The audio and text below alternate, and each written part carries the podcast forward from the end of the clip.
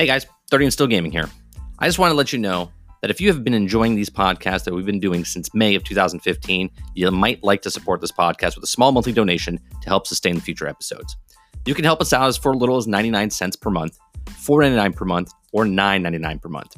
If you do the top tier one, we the creators get 13% more per dollar. Now, you do not have to donate anything at all. They're free and always will be free, whether you watch us live on mixer.com slash 30 and still gaming or later over at youtube.com slash 30 and still gaming or listen to us right here on your favorite audio podcast platform. But if you have enjoyed at least even one of these episodes, you might want to help us out. The link is in the description below if you would like to support us. I do appreciate everyone listening and hope you enjoy the content we have been creating over the years and look forward to doing many more. Enjoy the show.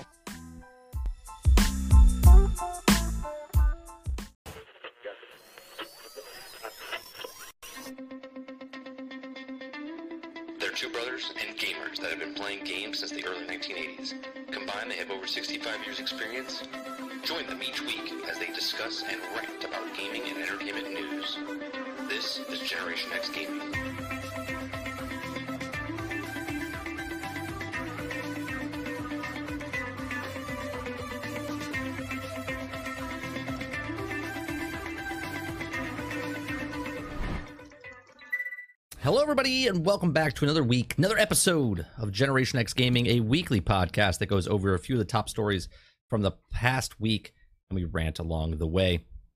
I'm 30 and Still Gaming. Joining me each and every single week is Sarge McCluskey. What's going on, bro? This is going to be one hell of a run tonight.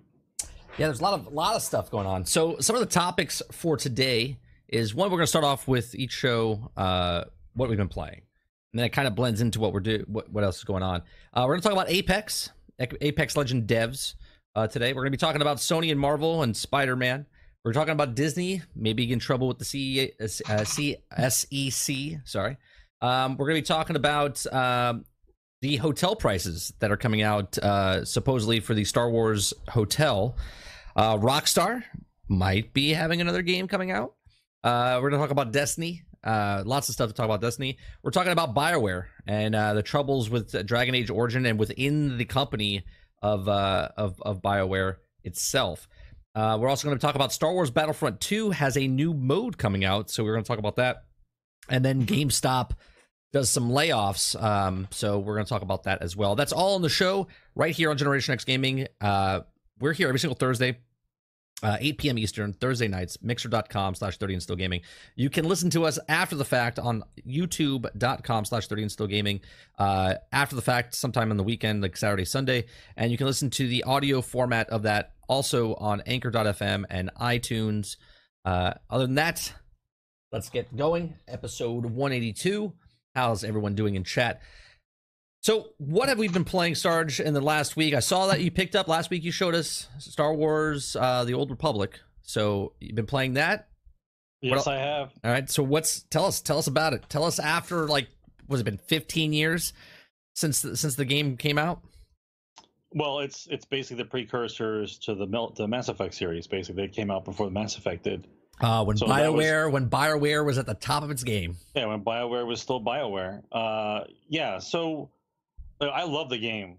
Like I just I just you know what I find interesting is like I- like I try to force myself to be a dark Jedi guy in the game, but I always pick the choices that end up going light side anyway. It's like I don't, I don't I'm, I'm just not that way. So I have to be like a complete ass on purpose. Like okay, so whatever I think about putting in, I'm gonna put the complete opposite, just so I can get the just so I can get the bad guy ending. Right. Because I never get the bad guy ending because that's I just I play as myself. I don't I don't insert myself as a complete creep and then you're like, all right, let me let me solve this game as an asshole.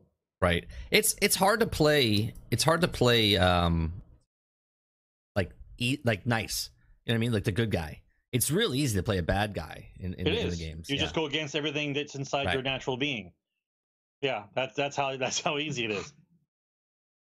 So so when you play this game, do you wish they had they updated this, or you're you like no, just leave it as is? I'm I'm happy as is. No, it's not about updating it. It's like it it, it could have it could have grown. It could have I couldn't just it, it could have became what what it is now, which is it could have been prettier, but with those kind of storylines.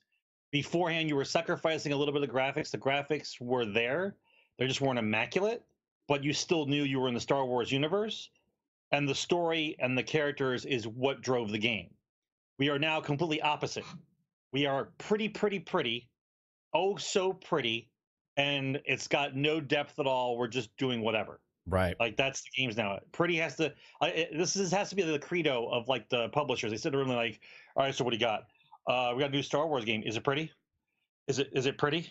No, I'm like, well, we we, we a good story. It has it's about a Fuck the story. We don't need stories. Yeah, uh, take out take out half your staff and forget about story. We want pretty first, and show me something. And you have three months. Show me something pretty in three months, and we'll talk. Right. Like that's kind of like how I feel games are now. It's pretty first, and everything else is second. Do you think if BioWare, we're, we're going to talk about BioWare later, right? This is not a segue into that already.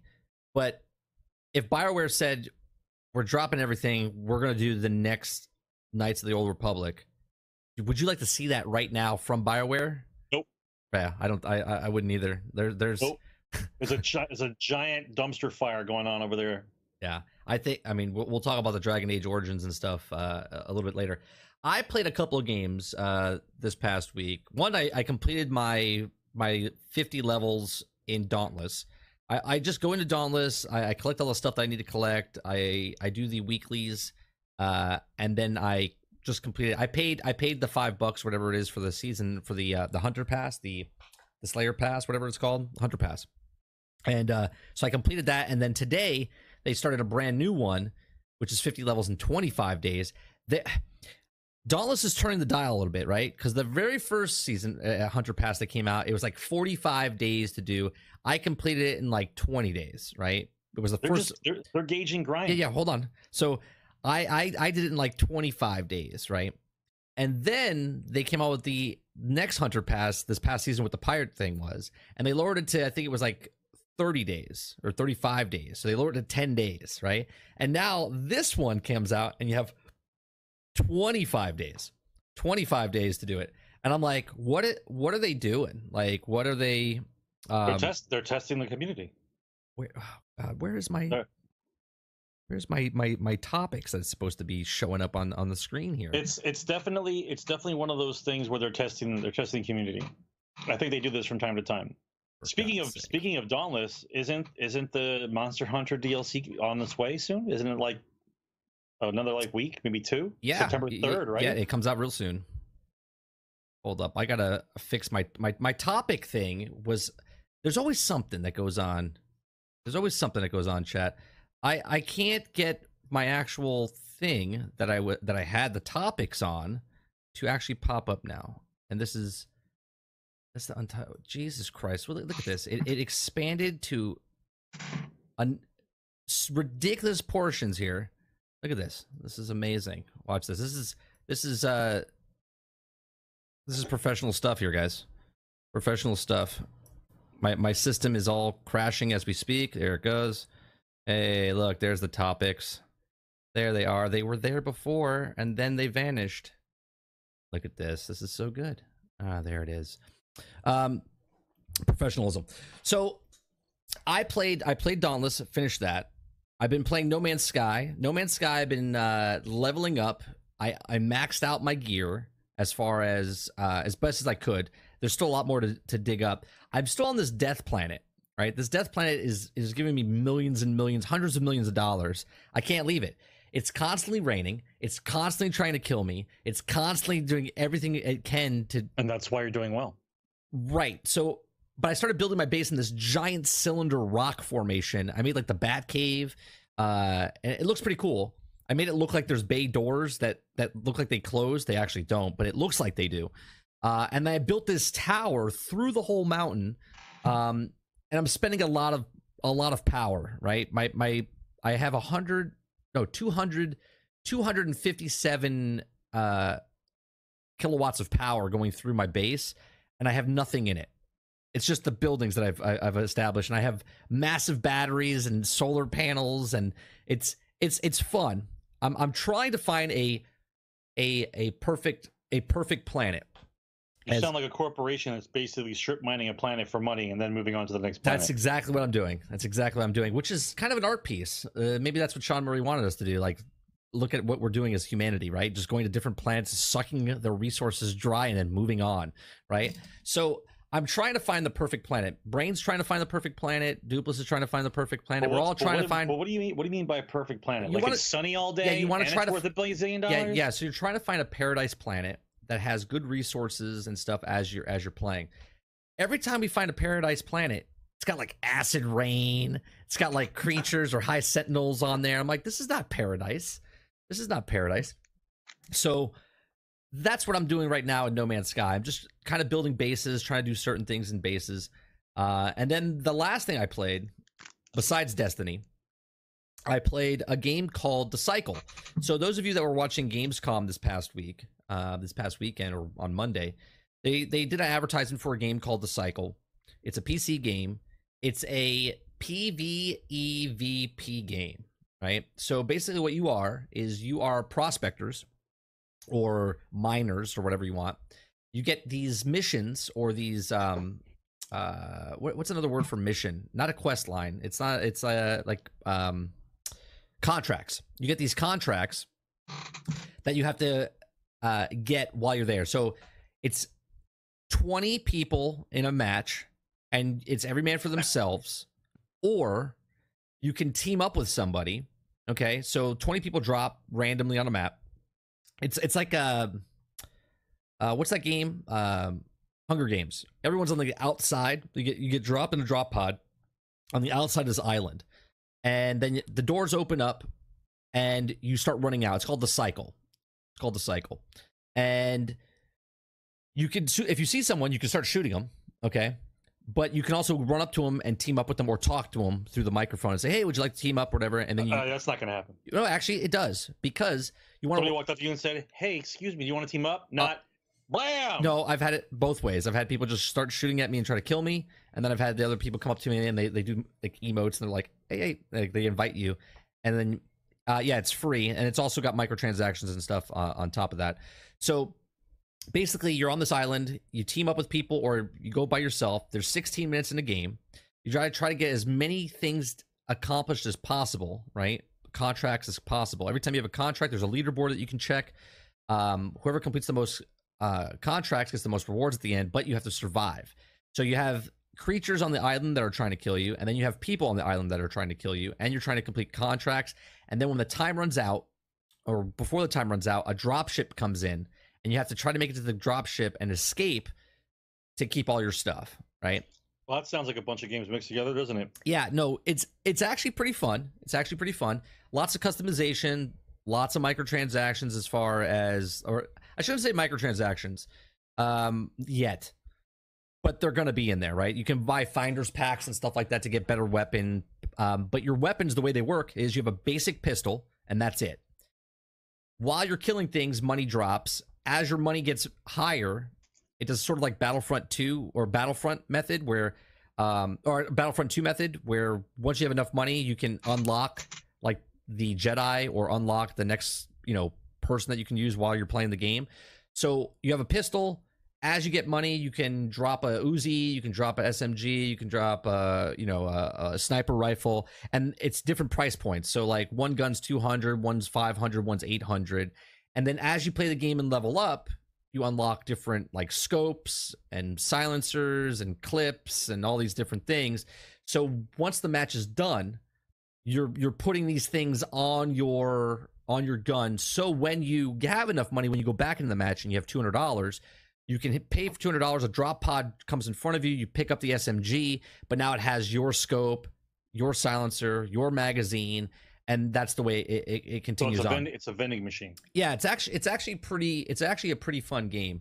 Um, i'm gonna try it out again a little bit more. I played about six matches. I'm like level two or whatever. There's like five or six different characters that you can play. They're named different things like prospector and uh, hunter and stuff like that. Um, but again it's called the cycle. Uh, let me see if i can find let me see if i can find some footage of it real fast uh, just to show chat. Um, like i said it's it's actually pretty cycle gameplay Let's see i will put the audio down fucking yeah, that's okay All right, so we'll we'll we'll, we'll pop it up here. Pop, pop, pop, pop, pop it up. So as you see, you just play solo, play squad. You can do 20, 20 solo. You can do uh two teams. Uh, I'm sorry, ten teams of two, or you can do five teams of four. Right. So it's 20, 20 people in the thing. Guys talking. Uh, let me let me show you from the beginning here. Yeah, so see you can see you can see that there's different weapons that you can choose from. There's a there's a S76, a C32 bolt action, an FF4, uh, and then you start, you know, leveling up stuff. And there's different factions you can join. Uh, and when you unlock certain progress with a faction, they unlock different gear for you and different things for you. Um, then there's the drop ship that you get on, and then once you're on the once you're on the actual island itself, you're fighting, you know, uh, NPC enemies. There's different types of enemies on the island. You pick up the the, the gold and such, and then you can see the money that you get. Um, I'll fast forward a little bit more, and then you have to deposit stuff. You have to deposit stuff to complete contracts. So once you complete a contract, you have to go submit it in. If you don't submit it in, you don't get you don't get credit for it. Uh, so it's a fun little game. Graphics are good. It gets glitchy every once in a while. But it's an alpha right now. Uh, another another alpha game. Of course it is. Yeah. Um, but like I said, fun game. See, he dropped the he dropped the drop pod in. He's picking up the weapon now out of there. Now he's going to use that weapon because he had enough money. And then you continue on. Map. What happens if somebody kills you? Can they take the weapon you just got in the drop pod? Um, I believe so. I don't. I haven't really. I've killed other people, but the other guy that I was playing with would pick up their shit. He would get there first and pick it up, and I I couldn't. But you share. So if you're on a team, you share the money and stuff that you're getting. So it's not like uh, you're losing out on. You're not getting loot ninja at all. I all. don't know. I don't know about sharing. People don't like that. Yeah.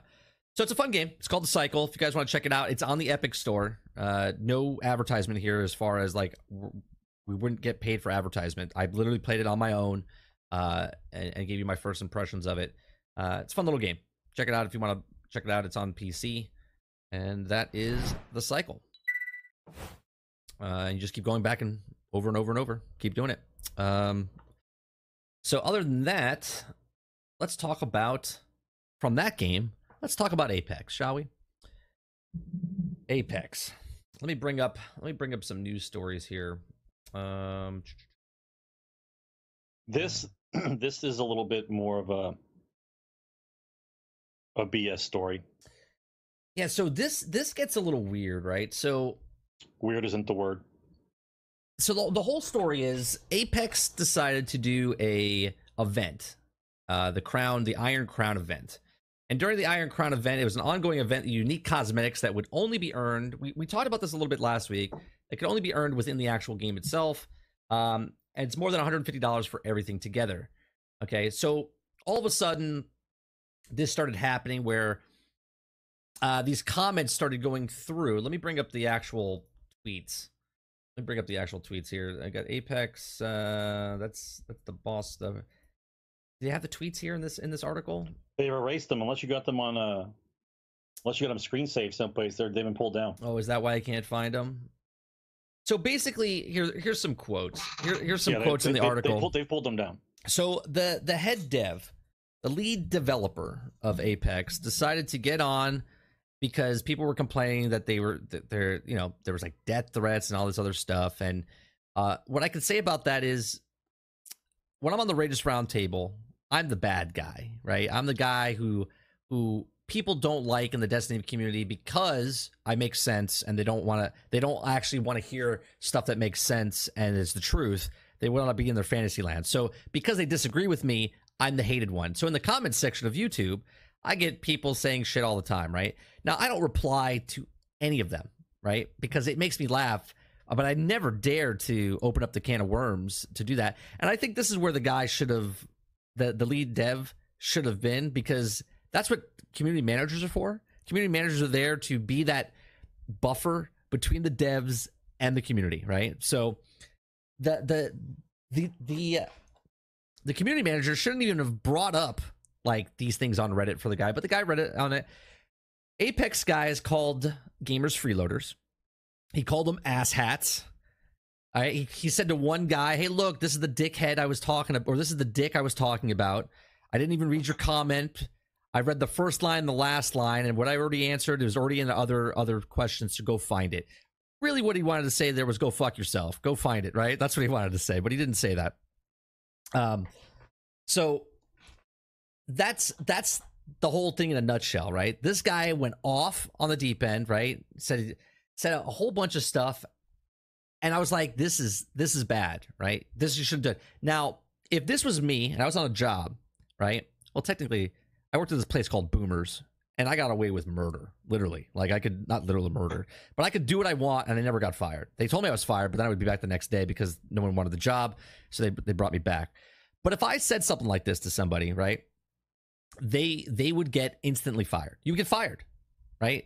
Calling your customers, calling customers asshats, freeloaders, dickheads, right? Like most of the people, I mean, they they blatantly said most of the people, most of you guys are freeloaders. And we love that. But we love that. Love Okay. that. Right? They're really going for the whales, right? And anyway, it's like $170, 100 uh, $35 for the axe. So Vince uh Zampel, Zampel, uh, who is the CEO of the company, came out and actually did a statement on Friday. We gave Apex fans an update on how we're changing our Iron Crown event, and some of the team uh, then joined in a discussion with the community on Reddit. How do you think this conversation went down, right, with with Vince and the lead dev, uh, lead dev? I think it went along the ways of this. Before I read the rest of it, Vince goes, "What the fuck were you thinking?" Right, and the and Dev's Yeah, like, I'm pretty sure. I'm pretty sure that's part of it. I'm tired of these guys coming on Reddit and telling me to go fuck myself and stuff. And he's like, and he's like, now I have to come on and say something because your ass fucked up, right? And now that That's, that, that's why. That's why I don't. I don't take the apology number one to begin with because it's not from the guy who actually caused the problem. It's from the CEO. So it's like like his parents had to come right, talk to us, talk Right. to the kids about stop being bullied. right. So now this guy, the, the CEO, had to come out and then say this discussion, right? He's like, our community on Reddit and things that are a pretty bad place. Some of our folks crossed the line in their comments, right? Some of our folks, we we don't know who those are, but some of them, right, uh, uh, across the line in the comments that are that are how we. This is not how we want to be at respawn and we represent. Okay, I apologize for any of our fans that were offended, and I will always stand behind the team where respawn and support the team on speaking out against some of the toxic, nasty comments being directed at them, including everything from death threats to comments aimed at their families and loved ones. But we shouldn't contribute to it, and then we do comment and add to a very thing that we want to prevent. Okay, uh, I can't read the rest of it because it's it's cut off, but uh, All right. Well, let's like listen. Let, let, let's take this one thing at a time. First of all, let's remember most of the community when it comes to video games are children. yeah, That's number. That's number one. right, Okay. Now, I'm not going to say what the cutoff line is, but if you know, if you know not to talk that way, even when you're when you have an anonymity online and you know not to talk that way, then I think you're a little bit more mature. But the fact that you have anonymity and you're allowed to say that kind of stuff because there, no, there's no retribution for it. right, Okay, that's just the way it is because that's the internet right now. Right. I'm sorry, that's what it is. Okay. Now we're going to insert a little bit more of the reality of the, the world as far as it doesn't matter if it's a digital customer or if it's an actual physical customer. Okay. It's a customer. right, So, regardless of what they say to you, you're supposed to chew it, swallow it, and say nothing in return exactly. and just go about your day. Instead, we now turn it into a schoolhouse fight between a grown man working as a programmer or developer right. and a child who he has no idea how old they right. are. We don't know if they're on the 40 years old. Right. We don't know if they're screen. 40 years old or 13 years old. Right. Right. You don't know. You have no idea. Right now, I understand everyone wants to plant the flag in the ground and say, "Well, you shouldn't talk like that. That's not. You shouldn't threaten people's lives." And that's like you're absolutely correct. You are absolutely correct that you should not threaten other people's lives just because no one knows who you are. Right. Right. Right. Right. We've talked about this before. Let's make it so everybody who has to say something actually has to know where they are and where they're from. Let's see who talks shit then. Right. Okay. They wouldn't. That's why I like Facebook because That's that's the point. that's why I like Facebook is, because the, you see their actual the- name. Yeah. That's correct. This is the world they've created. This is the world we live in. So by those rules, you can't say anything, right? The crazy person who wants to threaten your life is going to say what they say. It's your job to be the better person and not say anything in return. Right. Now, number two, okay, if you just if you if you just make a game and sell a game, there wouldn't be any problem. If you make a game and sell a game, there wouldn't be a problem. But the greed level of developers to get as much milk out of the cow as possible Right. means that I'm going to release what I want when I want, and then I'm going to put in the microtransactions or the the pay fields or the paywalls in my product that's going to give me the most return. So of course, if you come out with this kind of structure for a payment uh, a payment event for 2 weeks, people who play your game are going to say shit. That's what they're going to do, right? They're not stupid. They're going to go, "Hey, I just did the math. It's going to cost me $180 just to get this." Now, of course, the other side is you don't have to get it. It's it's anybody can get it. You don't have to get it. You're not you're not supposed to get it. It's an option, Right. right? Okay, but gamers want to do the game. Whatever the game is doing, whatever the game's uh, itemized list of things to do in the game, I want to do them. But I can't do them because I don't have $180. And then you want to know why you get bad publicity and people yelling at you with death threats. Like, I got I got an idea. How about you make a game and sell a game? How about that? Here, here's what I don't understand about these battle royale games. Right. Make a game, sell a game. The battle royale games is is a set game. It's the same map. It's the same structure. It's the same thing, right? And they're literally making sixty dollars over and over and over and over. It's the same thing. Now Fortnite's changing it up, right? They have like mechs now, and they fucking rocket things, and they have a whole bunch of stuff. Fortnite's doing well. The reason I bring up Fortnite is because everyone's giving shit to Apex, right? And I'm gonna call I'm gonna call it as is, okay? I'm baffled, completely and utter baffled that all these other companies that come out with microtransaction, everyone's like, well, that's just too much, right? Like, like Fallout 76 has some things, right, in their Atom store that's $18, $18 for like 10 items in a bundle pack, right? Eight, like eight to 10 items in a, in a bundle pack for 18 bucks, 18, 1800 atoms, which is $18, right? Apex has got the certain things and it's going to cost them 15 bucks. Overwatch has got their stuff. Everything's like, no one ever, ever do they ever dare to bring up Fortnite with one $20 skin. Nobody, nobody brings it up. Everyone's like, Apex has gone too far. Star Wars Battlefront 2 has gone too far. This company has gone too far. Meanwhile, Epic every day, every day there's a brand new thing. 20 bucks here 20 bucks there. You can buy this you can buy the whole thing for like $57 or whatever and no one fucking bats an eye. No one bats an eye. And i'm baffled by this. I'm baffled that no one brings it up right? No one brings it up. They're like oh because it's, it's a free to play game. It's a free to play game it's a free to play apex is free to play so what's the difference what's the difference well they're charging $135 for for customization okay let's go back to look at the look at the Epic store every day where they put brand new skins every day and each one costs 5 and this one costs 10 and this one costs 20 and this one costs 20 and you get the thing and the multiple thing. I haven't been to the store in a while, but I'm pretty sure if you buy everything on that page, it's like 50 bucks, right? 50 bucks for that day. Right? And then a week later they they and people don't even blink. They don't even blink. They don't even bring them up in the same conversation. They're like, "Nah, Fortnite's awesome. Fortnite's awesome." Chat, I want to I want to know do you, does anyone does anyone do this? Do do the people that are playing these games are different than the other people? They moved over from Fortnite over to Apex. They knew this game. They knew it. I mean, you had to know, right? Now you've been in the game. If I just started gaming three years ago, just started gaming three years ago, and I played Fortnite and I played Apex and I played PUBG because those are the same type of games, right? They went from one game to the next game to the next game.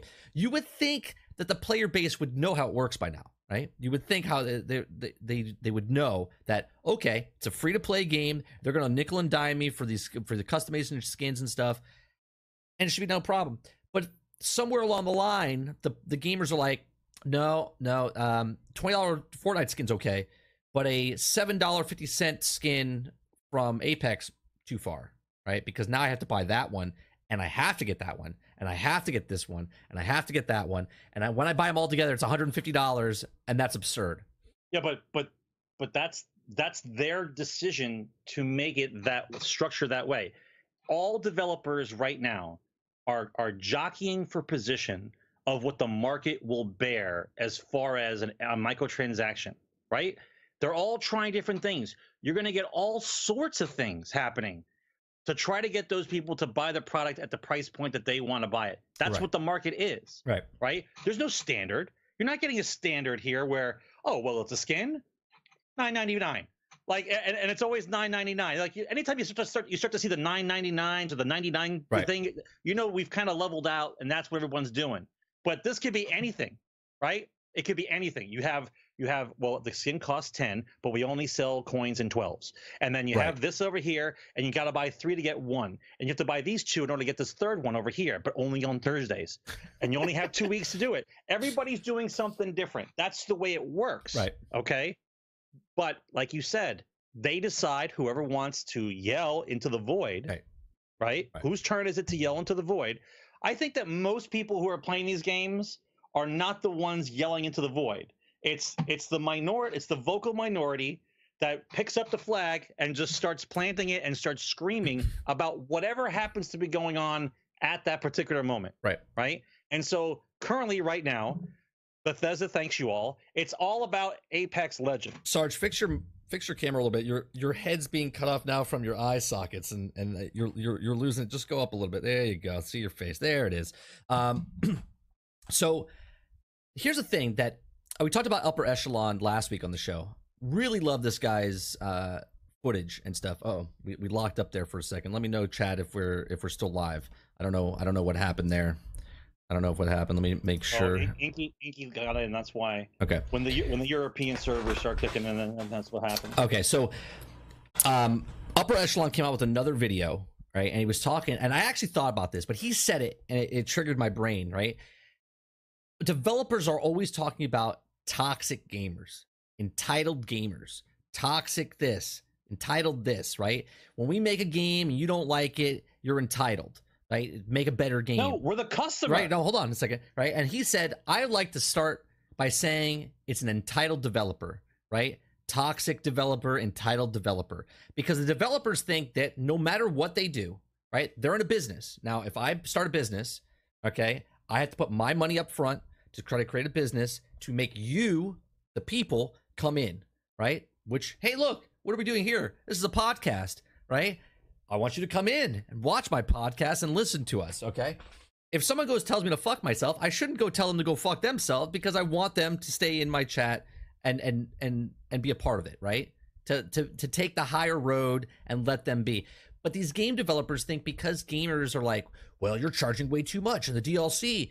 And then we have a white knight come out of nowhere and be like, well, they need the microtransactions to stay alive, right? And they're like, well, first of all, they decided to make a free to play game, right?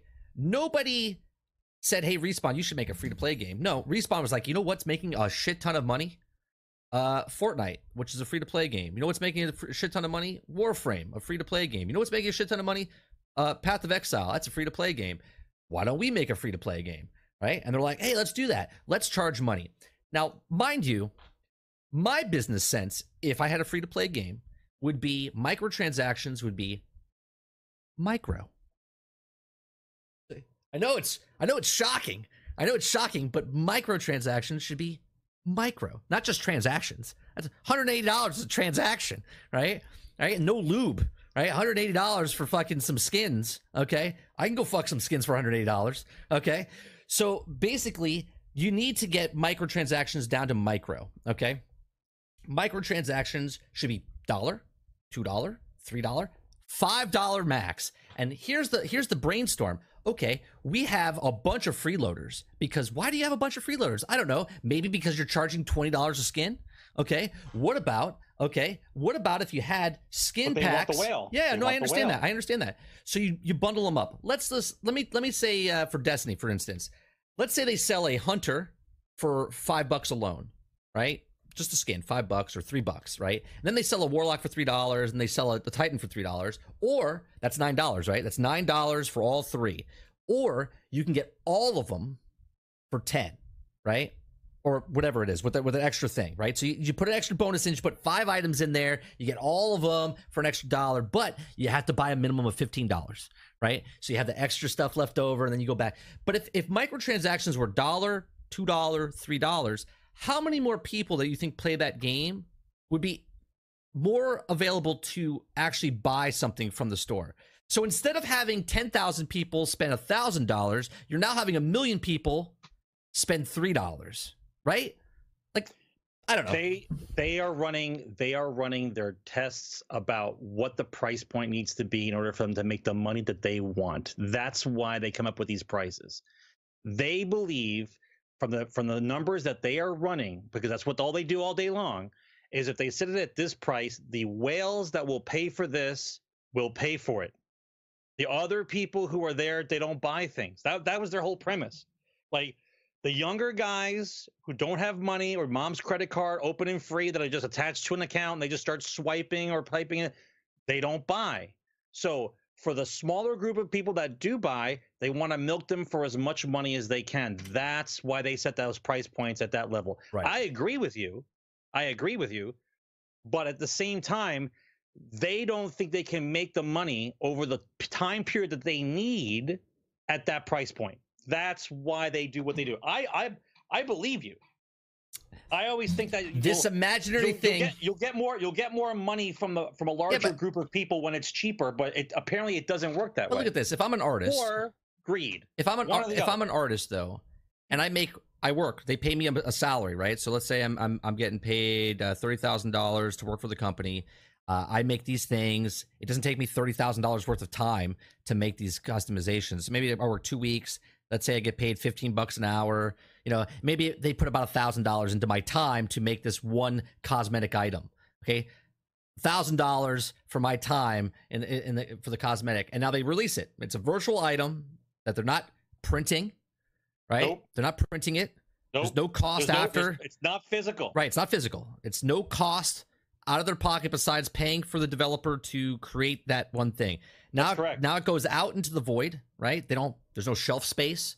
They don't have to like ink it or dye it, right? They're Nope. not shipping it to anybody. They just upload it on their server and then just cash money, right? And it just right. It just Right. sits there It's and just it just cash keeps money. making money whenever someone buys it. Yeah. So they're like, hey, you know what? We should charge 20 bucks for this. And it's like, okay, this is where my brain hurts, right? Because like a game like Witcher, Witcher 3, right? You can get the DLC, which is like 80 hours worth of your time. Everything's detailed and graphic, and like you can ride a fucking horse and kill a whole bunch of shit, and it's just hours of fun, right? For like 30 bucks. Or you can buy a skin that does absolutely nothing That's what I'm, this, this, to put this on is your why weapon. It's a joke. Right. This is why it's a joke. it, it a dollar 50 cents a dollar for a skin right and and everyone would buy it because it's a badass skin and then people would buy it next story we're moving on i can't i can't take this anymore okay here's another thing i can't take i i, I might explode tonight sarge i'm a huge fucking spider-man fan and we're talking about spider-man right now we're talking about spider-man and sony and marvel they're fighting over the kid they're fighting over kids Is, here is it? Are we, a are we divorce. doing? We're we doing divorce Are we doing? Is this speculation? Are we doing speculation? no this is no or we're doing, we're doing facts. This is no speculation. This is this is this is facts, right? These are Yeah. facts. So Sony, okay, is this this is what happened. This is this is the thing. They had a deal with Disney.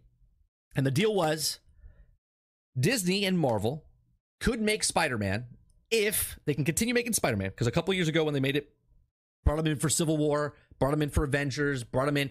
Then they did Far at Home. They said, "Yes, Marvel, you can work with us," and they got five percent of the first day ticket sales or whatever it was, or the first weekend ticket sales, and that's all Disney got from working with the with them, right? okay. Sony keeps it. Get, they get the majority of the of the thing. So after this contract ended, after what three years? Okay, because it was 2016, 2017 The deal was the deal was if Spider-Man Far From Home made a billion dollars, that they would keep working with them and Marvel would have the rights to work with Spider-Man, right? They don't own Okay. Spider-Man, but they would have the rights to make the several movies and stuff in the Marvel MCU and they they would have it. The reason they did that deal because no movie, no movie except Skyfall made a billion dollars ever for Sony, right? None of Sony's movies have ever made a billion dollars. Spider-Man made 880 billion or 880 million, right? That was it, right? Now it got closer and closer, right? And this story gets a little deeper, but they made it, right? Spider-Man Far From Home hit a billion dollars, and I was excited a couple weeks ago because I was like, yeah, it's like sweet. They'll keep Tom Holland or Todd Holland, or Jesus God, Todd, Tom. Tom Tom Holland. Yeah. Tom Holland. Yeah, Yeah. I said Todd. I don't know why I said Todd. Tom, right? They they keep him, and they they continue with the next two stories, and cool. And after that, Sony can have their shitty shitty uh, adaptation of Spider Man again, and move on. But now Sony, after they hit a billion dollars, was like, "Whoa, wait a minute, they hit a billion dollars, guys. What are we gonna do? What are we gonna do? Well, let's negotiate. Let's see what we negotiate." So Marvel and Disney come up and say, supposedly, this is what the, the article says, they wanted 50%. 50% and they split the costs of the film, right? So 50% from Marvel Disney, 50% from Sony So was it a together. straight was, was it a straight 50%? It was a straight. It, Disney wanted fifty percent, fifty percent, and Sony's answer was, "Go fuck yourself, Marvel and Disney. There's no way we're doing that. We want to keep the exact same deal with the five percent for first day ticket sales and stuff." And Disney was like, "Well, no, that's that's that's not happening, right?" So now we're in, and here's the here's here's who loses, right? The kids lose in the divorce of the parents, the kid loses, right? Now Spider Man's fucking he's a he's a he's in his teenage years. His parents are divorced, okay? And now he doesn't know what to do, right? So now mom and dad think they know best. Dad's gonna raise him this way, mom's gonna raise him this way, right? And Sony's like, we're keeping him, right? We have custody. We're keeping him and we're gonna continue making him such a good kid. He's gonna be such a good kid. Meanwhile, the kid's like, I'm fucking rebelling. This is stupid. My parents are dumb and I don't want to be a part of this. Okay. So Sony can't write they can't write. Okay, they never could write. Okay, they can never make a superhero movie. Venom, okay, is just because we're like we're hard up for the Spider-Man universe.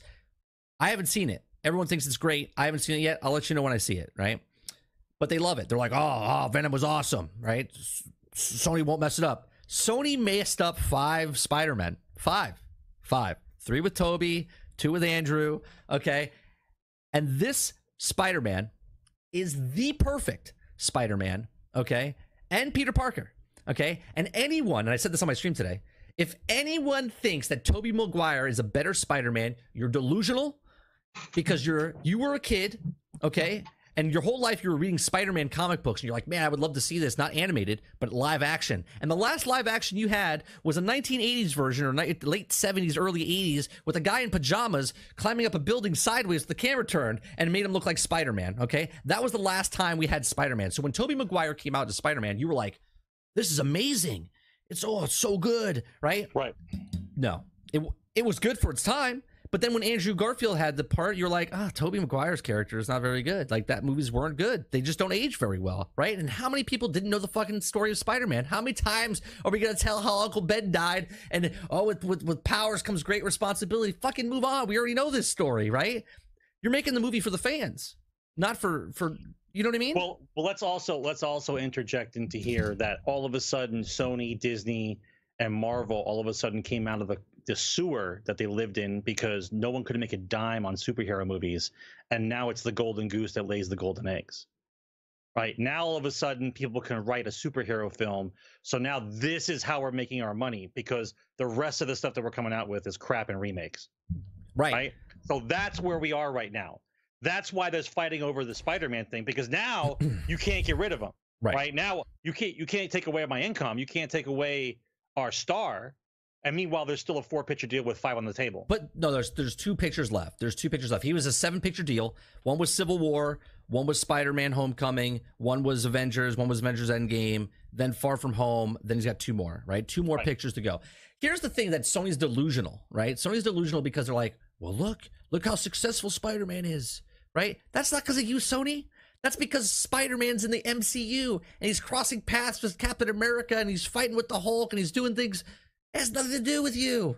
Has nothing to do with you. It's all because of Marvel. All because of Marvel. It's all because of Kevin Feige, right? All because of him, right? Bringing all this stuff together. Now, say what you want about it, but here's the thing. This is why Sony might not like the, the deal. They might think, and this, if you want to put your if you want to put your hat on there, Sarge, you want to put your hat on. Let me let me get the let me get the music set up for you here. Uh, I don't have a hat tonight, but We got a lot of we got a lot of shit going on. is it That's for sure. is it is it playing? There it is. Okay, so this is the speculation portion of this content right here. The Twilight Zone music's playing. When you hear this music, you know You're traveling to another dimension. another dimension, the A Twilight dimension Zone. Not only of sight and sound, but That's Yeah, right. Sony's gonna, Sony's gonna basically piss away the best Spider-Man they have. land whose boundaries are that of So here is Your next stop. My conspiracy theory. Hold on. There it goes. Okay. Here's my conspiracy theory for this. Okay. Remember Captain Marvel a couple months ago when we were talking about Captain Marvel? And Captain Marvel had nobody in the theaters. There's like 20 to 30 people missing. Billion dollars, bro. We're missing. dollars. 30 people were missing in every show of opening weekend and opening week from multiple theaters. Millions and millions of dollars worth of tickets were bought, but no one showed up to the actual theater. It actually happened in my theater. We had about 22 seats empty. Okay, when we went But to the theater see, was sold out, bro. it was sold out. But the theater was sold but out. 22 people didn't come. Maybe a bus got in an accident or something. I don't know. Yeah. Right. 22 people didn't show up. Now, what they're thinking is because there's a there's a story about the SEC is looking into. Hold on, let me bring up this. Uh, the SEC is looking into because an employee from Disney World decided to rat Disney out. Okay, and say that they were uh, inflating their numbers. Okay, they're inflating their numbers. How are they inflating their numbers? Well, they're inflating their numbers. Um, hold on. Yeah, they're inflating their numbers because they're trying to get more revenue to hype up Disney to make them look bigger than they are. So Sony, I think, is buying in on this, Sarge. I think Sony is in the twilight zone with us in the conspiracy theory of Disney is fluffing the numbers and Spider-Man Far From Home did not hit a billion dollars. And that's why they do not want to sign a contract with Disney because their shit allegedly, yes, allegedly. I already said this is a speculation. Okay. He's wearing a tinfoil hat. He's wearing it. It's right there. That means speculation. We've played the music, right? So I'm thinking that maybe the, the numbers got fluffed, right? And Sony thinks maybe they got fluffed and they didn't actually hit a billion dollars, and they're like, "Well, there's no way we're going to do that because we don't want we don't want this. We would rather make our six hundred million. Our shitty Spider-Man movie. We rather make shitty Spider-Man movies and make 600 million and keep with 100 with the best percent. Spider-Man. Right. With the best Spider-Man. Right. Once again, they're gonna piss away the best thing that they have Right. because they don't have a writing team to make their own movies. even if they come out, even if they come out, it's too late. It's too late already, right? Because right now, even if they come out with a great story for Spider-Man, right? They they they hop on the back of what Marvel's MCU was writing for them, and they they veer off a little bit, right? What are you gonna do? How are you gonna bring up? How are you gonna bring up the the snap? How are you gonna bring up all the stuff that was established in the first two movies? Are you just gonna vanish it? I'm not gonna spoil anything, but the ending of Far From Home is a pretty big fucking deal. Okay, how are you to continue that? How are you to continue that? Right?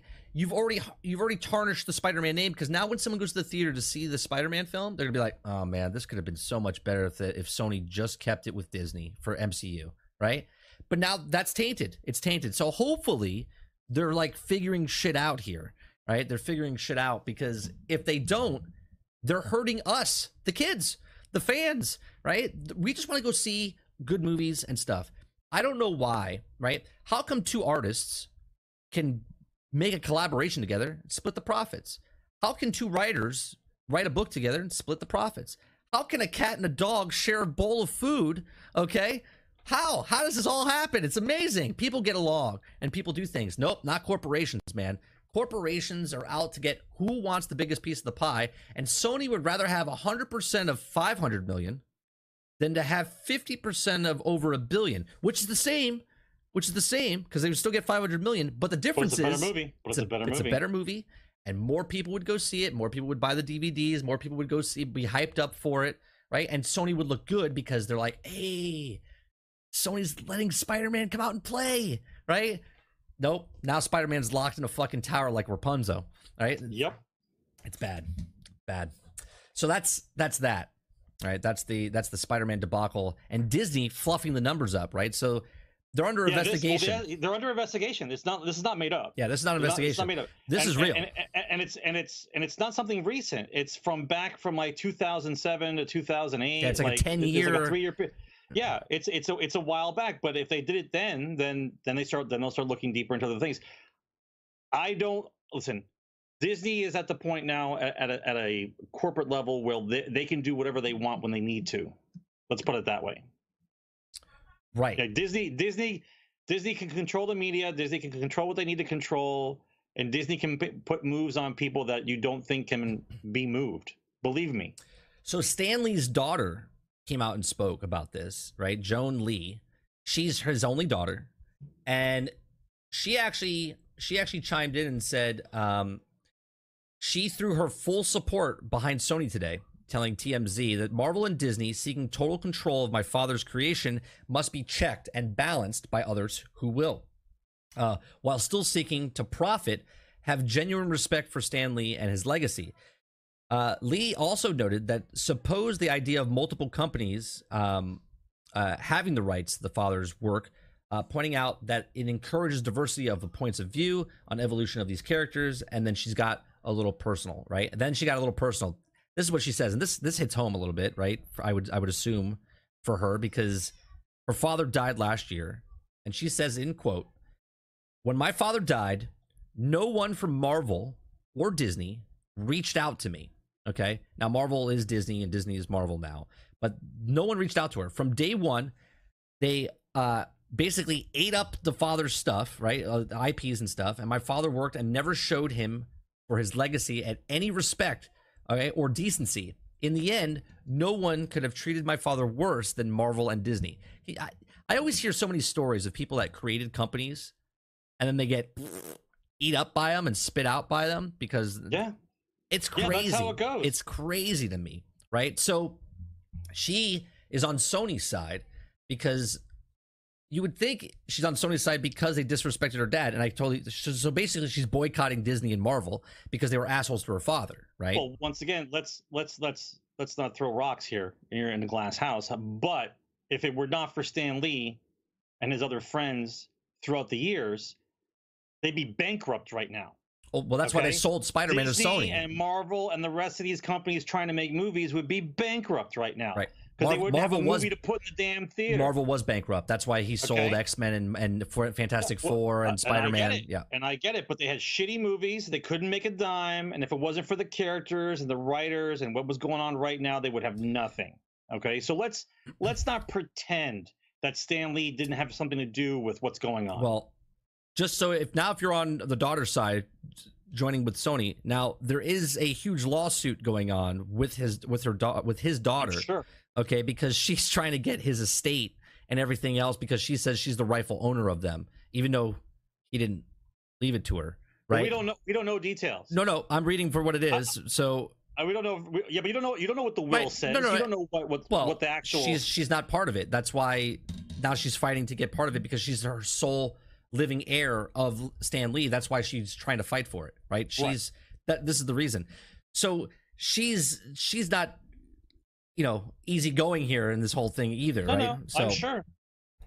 so that's that story. Um, yeah, it's just a shame.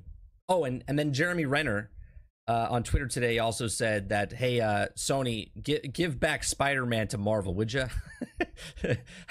he wants him back because they want him in the movies, man. They want him in the movies. Uh, there's a lot of stuff going on with Disney. Uh, so let's go to the next topic of Disney. The next topic of Disney is the rumored price for the new Disney Star Wars hotel, right? Well, this is a good rumor. The hat stays on for this one. this this is this is pretty pretty outrageous. So the price of the the hotel that's going on is um the rumor price for the hotel we thought was 500 back 2 years ago or a year ago when we talked about it was 500 a night Minimum two nights. two nights. So it was a thousand dollars per person. Uh, now they're saying that the price may be a bit more than the highest expect uh, expectations that we completed experience from before.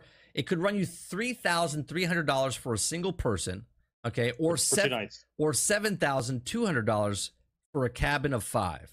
Now the cabin of five is actually sounds like a good deal, I guess, right? Here's the microtransaction. Oh, 'cause you're thing, saving? You're saving $800. You're saving, Yeah. you're saving money Yeah, you're saving eight hundred dollars, but you're spending seventy two hundred dollars for two nights. for right. two nights. Now, it says the price is reportedly for standard cabins, and they're called cabins because basically the you're going to be in a building that has no windows, right? You're in a building with no windows, and it's there's sc- there's screens. There's screens. right. There's The no windows, are there's screens. There's no screens. actual windows. You can't see out to the real world. That's correct. It's going to make you feel like you you show up to the hotel, you get in the elevator or whatever ride, okay, and they take you, which makes you look like you're flying up to the mothership.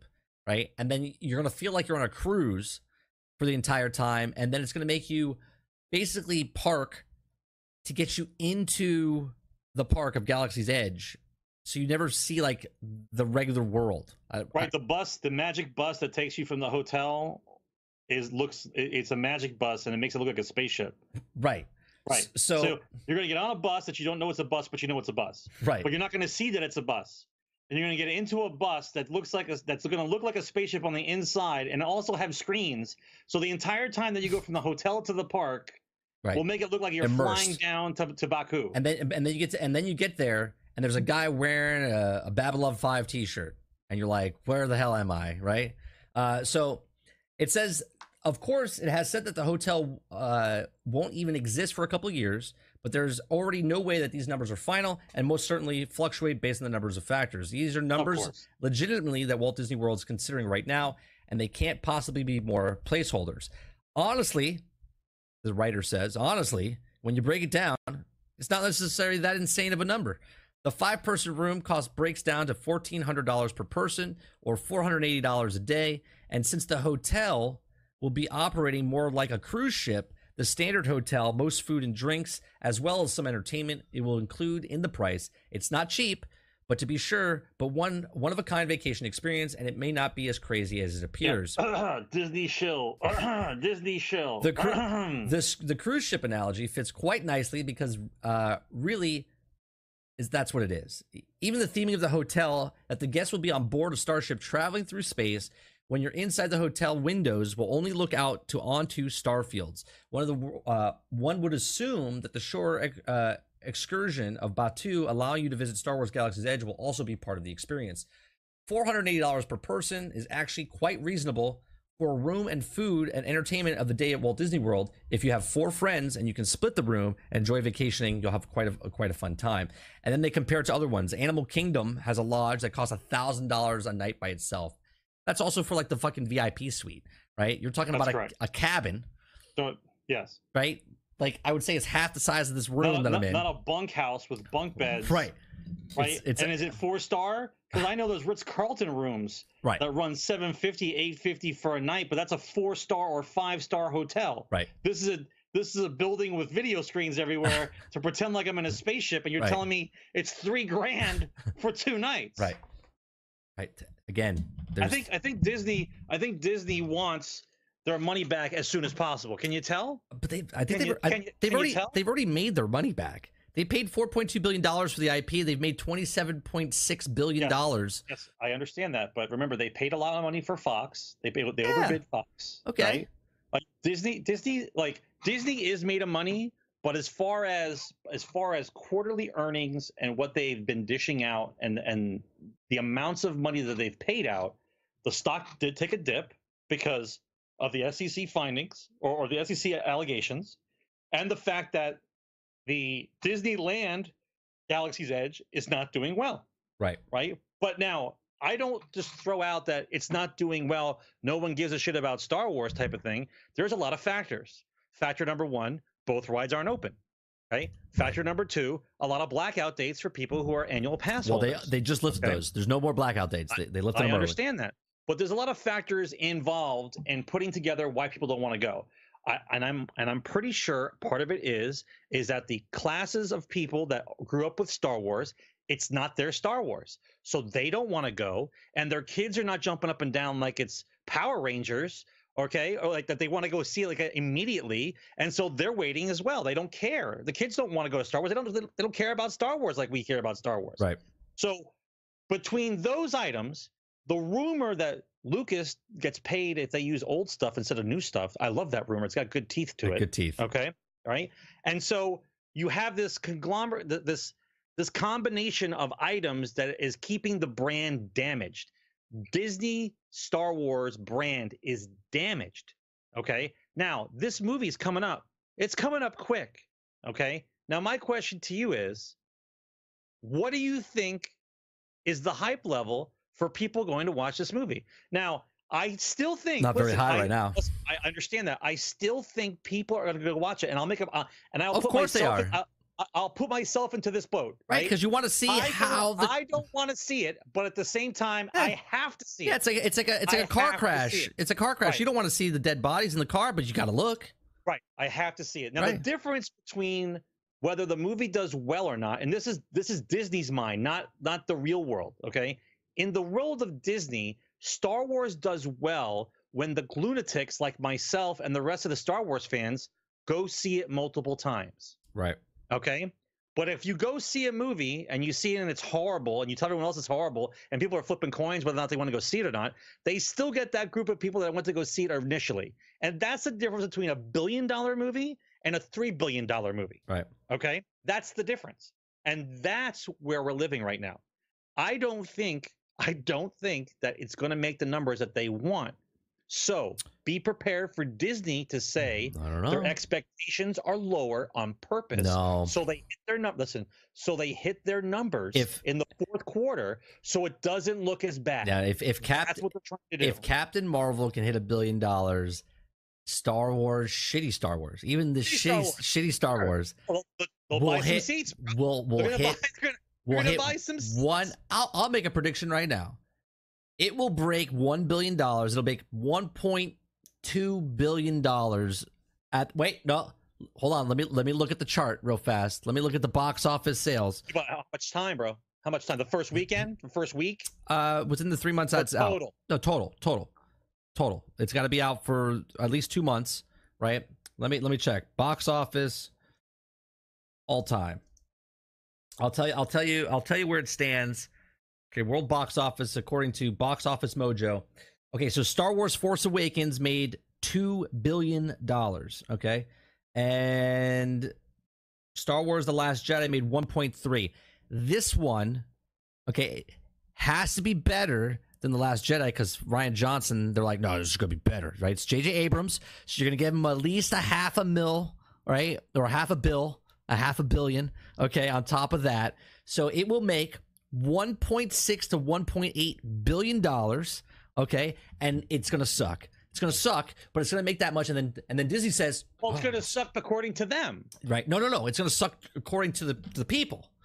To Right. them, they're blinded, right? They're, they they can do no wrong. They're like, oh, these are the best movies ever. So much so that Bob Iger, okay, we forgot to bring this up. Bob Iger said after he saw the dailies, the dailies of the Force Awakens, he said, "Oh, we're changing Galaxy's Edge from Tatooine to Batuu because we're going to ride on this new franchise instead of the old one." Bob Iger made that comment.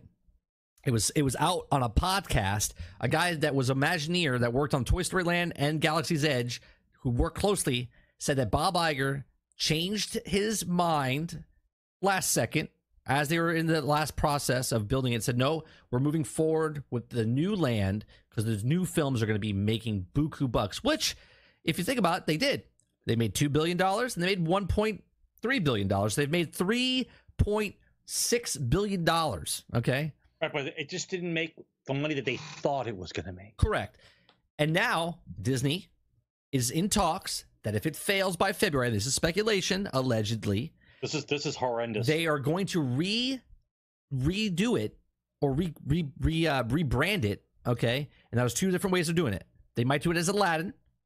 Okay, Aladdin. Aladdin. is what I heard. Yep. Yeah. Or Aladdin. or they might go back to the old old Star Wars, and they can do it pretty easily, right? Because I've seen pictures and stuff of it. It could look like a Tatooine, right? Real easy, real easy to just change a couple things, paint a couple things, add a couple things here and there. It could be Tatooine. Boom! You throw some sand people in there. You throw some fucking other people in there from the original trilogy. Boom! Han Solo, bring him back. Young Han Solo. You bring Darth Vader back there. Revitalized, revitalized, and Disney can't do any wrong. They're like, look, here's the old stormtroopers. Here it is. Right. There's there's Han Solo. There's Luke Skywalker. Everything's guy. We're okay, guys. It was just a trick.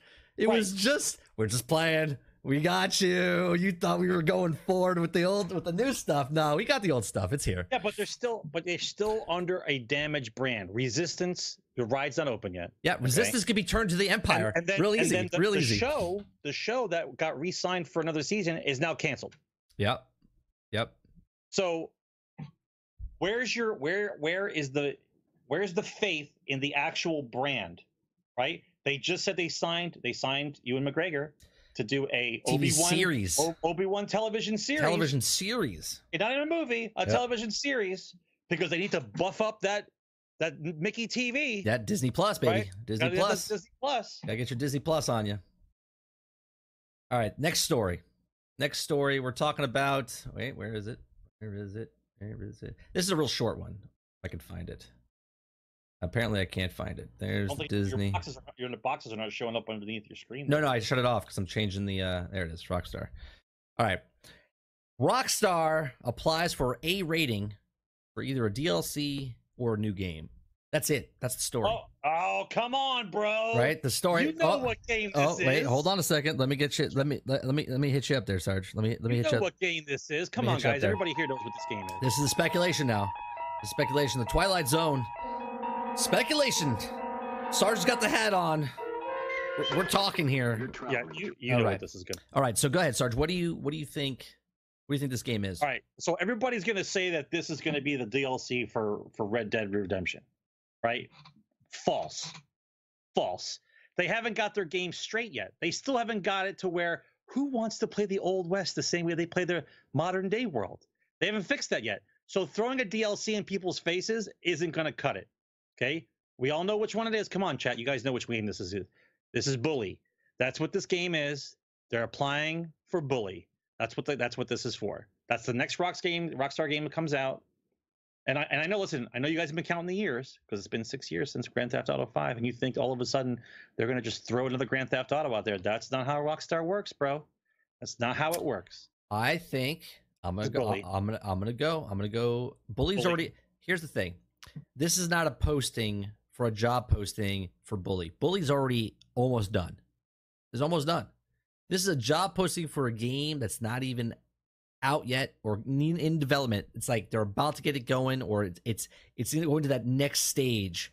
Okay, this is 100 percent Grand Theft Auto Six. Okay, This no way. Grand Theft Auto Six. You think so? I think so because Bully right now, if it's in development, is already we're like a year away. We're like a year away. We'll start hearing stuff about it soon, and then it'll be out 2021, right? You so you think that Red you, you think that GTA Six is coming out in 2021? No, no, no, no. I think Bully is coming out soon, like Okay. 2020, 2021, right? I'm taking this as a job posting for Grand Theft Auto 6. Okay, this is Kotaku Australia found this out and said that they found this job posting and Rockstar applies for an A rating and there's job postings but there's no name. It's very it's called Bonaire right? Could be they say it could be Red Dead 2 DLC or a new game. I think it's a new game. I think it's Grand Theft Auto 6 why why? There was a there was an article way back when when the develop the CEO of Rockstar said that he wants to make it a world. He he visions Grand Theft Auto world, okay? And I think this right here is that next step. I think that's what it is. That's that's put, my guess. Well, well, let's put it this way: even if they are working on Red Dead and they're working on Bully, and they have teams of guys working on, it, they have made so much money in GTA. That, oh yeah. that it goes without saying that people have been working on the next Grand Theft Auto Six game for the last For at least 3 seven years. For at least For 3. the last seven years. no, no, but I'm saying at least 3 cuz they they stopped it and then worked on Red Dead. yeah, but and they no one worked on. Bully. They, they just keep Yeah, rotating got, people. yeah, you got a couple Somebody's people. working Yeah, on it's it, It's not in full-fledged production yet is what I'm saying. Yeah. So we're looking at when this game finally comes out, it would have been in development probably almost eight years. Yeah, yeah, that's about right. No, that's right. Because if you think about it, they didn't start Grand Theft Auto right after it, right? So Grand Theft Auto came out, what, 2012, 2013? So it's like six years since it came out, right? I would say because right after Grand Theft Auto 5, they started working on Red Dead, right? Which would make sense. And Red Dead was working for about five to seven years, okay? And then they waited about two years because Bully's working in there now, okay? Yep. And now they started Grand Theft Auto. So it's been three years already since they started work. At least three years they worked on Grand Theft Auto 6. And then there'll be another three to four years when it comes out. It'll be like seven, eight years roughly, right? So right now we're talking another four to five years. So 2024, we'll we'll see a Grand Theft Auto 6. 2023, 2024, we'll see if Depending Grand Theft Auto Six. Depending depending on if we have to put virtual helmets on, or consoles will exist at all. Right, right. It, it, and that's or, or, or maybe Stadia will take over. right, or, or that's if it fits. Because Bungie has problems fitting games on, on on stuff, so I don't know. Maybe they're working on some new technology. Rockstar's working on to to fit their game on the console. Yeah, because it's yeah, Yeah. too big. Yeah, it's too big. All right. Um, let me let me go with the let me go with uh let's see here. Take this off. Next one is uh here's a game that came out that I didn't I, you know what? We'll we'll save that to the to the end part. Let's talk about what's the next one that we have? Oh, BioWare. Let's talk about Oh, BioWare, shall we? Please. BioWare. Okay. All right. So Topic Dragon like, Age is in trouble. before before we even talk about it, I want everybody writing down dates when EA is shutting down BioWare right now. Right now. I, give right I I give right now. Well, uh, here's here, here's how we're Here, gonna do it. here's the perfect when does thing. Dragon Age when does Dragon Age come Here, out? hold on. We, we can do a poll, Sarge. We, we Yeah. can do a poll. I'm gonna do a poll When- right now. When does Dragon Age come out? When does BioWare fold up shop? We're doing we're doing this. Right okay, now. so what what are, what are some of the options here? We got we got Well, it, it'll be six weeks after Dragon Age releases. okay. So within the next two years, next two Well, years, When Drag when Dragon two Age years, out. four years,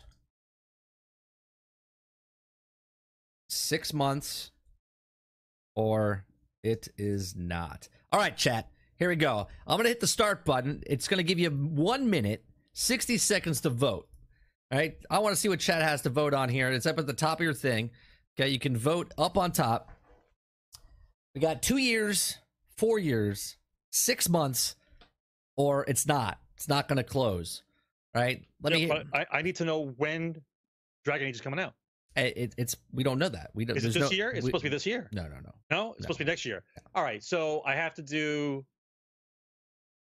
the closest one. Okay, I, I, from the time we're talking about It's right now, within Two within years. two years. Yeah, within two years.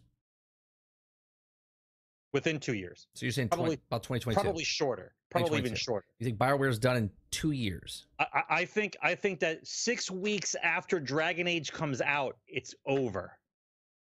It's over. We got six we got 14 seconds left. Get your votes in there, guys. Get your votes in. Six weeks. Get your votes in. We got we we got someone voting six months. Six months. They think it, that that had to be Dupless. Dupless is Dupless. Was that you? Did you put Did you put it there? It's it's, it's stupid. Poll results. When does Bioware fold up shop? Two years with four votes.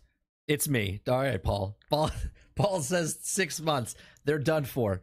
Six weeks after Dragon Age is released, whatever that is. Man. Six, I mean, them six weeks.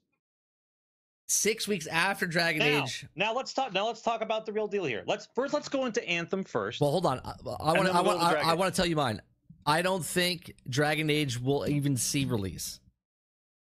I. Oh. I don't even. oh, you I- think that's what's gonna happen? yeah, I don't even think. I don't even think Dragon Age will will see release. Oh, that's that's a heavy one, bro. Yeah. They got to make money, bro. They got to make money. Oh, Even I if, know. Even if, the, even if the games and Anthem sucked, they have to release it. They got to get money. They have to get money from something. I don't. I don't. I don't see Dragon Age. And if it does release, then it'll will will factor back to you six weeks after. but I don't think. I don't think Dragon Age is going to make it. I think they'll. Th- I think Bioware might be done before Dragon Age even launches. You know, let, let, let's let's just talk briefly. The if somebody who works at a company for more than five years, okay, no one likes to change jobs. No one likes to bounce around. I understand this this theory about people like they did what they could where they were, and now it's time for a new challenge. Okay, people don't talk that way when you're having a job. People want security, right? And in the middle of a development cycle, when you're actually working on a game, if all of a sudden you decide it's time for you to go, Right. I'm the lead. Yeah. I- I'm going to challenge myself. I want something else to do. Is is corporate speak for crock of shit? Right. Okay, that means shit is going on in the company that no longer goes with how you run a business. Yep. Right. You guys are butting heads. That's why you need to move. Right. Otherwise, you compromise and you move forward. Yeah. If there's no more compromising, then you're looking for greener pastures. Now, Anthem guy leaving after six months of nothing, by the way. Yep. Because a, uh, a uh, cataclysm is nothing, by the way. Yeah, it's it's I'm it's, sorry. It's a I don't care what anybody says. It's, a speed the bump. game the game is dead okay at the same time he announces that he's getting ready to go a little birdie flies across the country and all of a sudden dragon age 4 lead developer is now walking away And he, and he worked for the company for 12 years. 12 years 12 years. Time Right. to go Yeah. it's time to challenge You myself. would think you would think they would leave after the game launched because he's done with his project, right? Like he's Right. done. He's like he's like I'm done with the project. I'm ready to I'm, to. I'm I'm ready to go, right? Right. Then you have Ben Irving who left and said just at E3, no, no, Anthem's Anthem's in good hands. In good they're, hands. They're they're gonna be they're gonna be fine. Meanwhile, he's gone and he's working for a different company. And you and you said last week he's working. You think he's gonna be working for Baldur's Gate? well, uh, I- I, forget, I, developers. I forget the development company that's actually doing Yeah, it yeah. We, I we looked it up last week. for Baldur's Gate 3 Yeah, yeah, yeah. So that's that's who you think he's working with. This other guy's been working for 12 years for Bioware, and now he's just he's like, nah, it's uh, it. I, I thanks everyone. I had a great time. I'm I'm leaving. What that says to me, he's the captain, and when the captain abandons the ship, right? th- The people in the bottom, you know, the grunts that are that are bailing out the water because the ship is sinking. They're like, Yeah. wait, where's the captain? Oh, the captain fucking left. Oh, okay. Well, there's other re- there's other people leaving. They lost a writer. They lost they lost I think they lost 3 people total. Dragon Age staff has lost two writers and the lead developer. When shit like this is happening, something's fucked up or something's wrong or this is what I like to believe, right? Some people have just a moral compass of when something goes wrong, this is not the company because the last people that were with BioWare left in uh la- left like 3 years ago. that's right. correct So he's the last. He's the last of this of this group over here, and he's leaving. And I think he's like, I don't like where we're going. I don't agree with the the, the way the game's going. I I don't want to put my name on this, right? I I, I wouldn't feel I wouldn't feel right releasing this, and I'm the lead, so I'm going to step down, right? Right. That's the way I read this when he says, "Oh, I loved it. I had so much great time. I, I these guys are a great studio and blah blah blah." That's if it's a great studio, why are you leaving? Why, why are you leaving? Right? That's how I feel it is. I, I feel like he's stepping down because he just doesn't feel right. He's like, ah, I, I Anthem's shit. We're taking He's the got- same he's got scruples right, and right. he's gonna walk away right. Plus, he probably heard that Xbox is hiring a shit ton of people, right, for for the new studio, right, for the new studio that they're opening up. So they're, they're, listen uh, they're in trouble okay? Bioware as the as the original team of guys and what they can produce and what is going on they're in trouble. I'm not sure if it's upper management or the conflict of interest between them and the publishing company or whatever is going on but it's not the same company anymore. Now i understand people grow and change and things have to move forward. I've heard this excuse many times but if you've made a series of games that defined a generation of gaming and gamers, if you've made that before, and then all of a sudden, whatever cockroach or rodent has infiltrated the company and tried to change what they have done over the last 10 years, there's something fundamentally wrong with those people. right, Yeah. You can't tell me that you go from the top of the game to like nobody wants to talk to you anymore. Something is, is systemically wrong with what is going on in that company. and I, I'm starting to think you might be right. It might not release at all. I don't know. I mean, you, you look at when other other games that this happens to, and you hear more more stories. They just have to close the cut their losses, right? Cut oh, their Oh, losses. Anthem was being worked on for six years. Seven, and technically I'm giving you only only of the eighteen months. Uh, eight, 18 months of the seven Okay. years. Yeah. Six years. Tally, I enjoyed Anthem as well, but sometimes you got to look at your your car, right? And if you're driving a lemon, you got to admit that you're driving a lemon. Right now, Anthem is a lemon, right? It's a it's a good game. It's done right by me, right? It gave me all my entertainment up until the, the end game, and then now it's the end game's a lemon. That's what it is. So, I mean, what are you playing more? Are you playing Anthem, or are you playing Path of Exile? Right? Are you playing Overwatch? or are you playing Anthem, right? When you start pushing away the game that you like for another game, how much did you like that game, right? There's something wrong about it, and that's why you're not playing it. That's why I'm not playing it. That's why no one's playing it because there's Like something literally, no one's playing. no it. one's playing it because there's something wrong with the game. Even though the game is fun, there's just something wrong with the with the actual game. Um, speaking of developers leaving and then going to other studios, Xbox new studio, okay, Xbox's new studio will be focusing on making exclusive games. Right. So right now they've they've purchased a couple of companies, right? They they've they've purchased um where is it? They have uh the people that do Oblivion, right? They they have where, where's this uh part of the story here? No, Double Fine, Ninja Theory, and Obsidian. Okay, these are companies that have made other games, and they're all their games that are coming out that Microsoft owns from this company. Yeah, yeah, you can enjoy it. That's not what we're saying. We're, we're saying that the game is the the game is broke, is dead. Um, so Double Fine, Ninja Theory, and Obsidian all made games, and the games are out, and they continue to release it on other platforms. The new studio that we always talked about, the 4A studio, is only making exclusive games, and it's top tier developers, right? They have to be top of their class to come work for this company, and they're all making games just for Xbox. So Obsidian right now, um, Outer Worlds is coming out for Xbox and all the other platforms. The next game they come out with is only going to be exclusively for Xbox. The next game that Ninja Theory comes out with is only for Xbox. The next game that Double Fine is coming out with is only for Xbox. So, in a statement in the game industry biz, Microsoft outlined its plans for upcoming first party titles, saying that the past year has been exciting, exciting time for us, and we have more than doubled the internal creative teams making Xbox Game Studios as a new studio transition. Uh, we're aware of some exciting comments and other platforms will honor them. However, going forward, the new studio will focus on making games for our platform only. We have no plans to further expand the exclusive first party games to other consoles. Uh, this follows an announcement uh, via Nintendo, previous Xbox One and PC exclusives, Ori and the Blind Forest, uh, Defiant, uh, uh, Defiant Edition, will also coming out to Nintendo Switch, with Microsoft handling the publishing duties. Nintendo and Microsoft have been collaborating on multiple projects over the past 12 months. Banjo Kazooie revealed as a DLC character in Smash Bros. Ultimate back at E3. Microsoft has helped support the Switch release for both Hellblade uh, and Cuphead. The company has plans to bring Xbox Live to Nintendo machines in the future as well. Meanwhile, games like Fortnite, Battle Royale, and Rocket League and Minecraft will continue to support crossplay across all, all, all platforms. So here's the start, right? So they're making exclusive titles. So next year, and I've talked about this before, next year when the Xbox gets launched, that's when we're going to see announcements for multiple games that'll be exclusive. We won't see those for like another year or two after yeah, that. I, yeah, I know, but the, the the pacing needs to be the pacing needs to be locked in.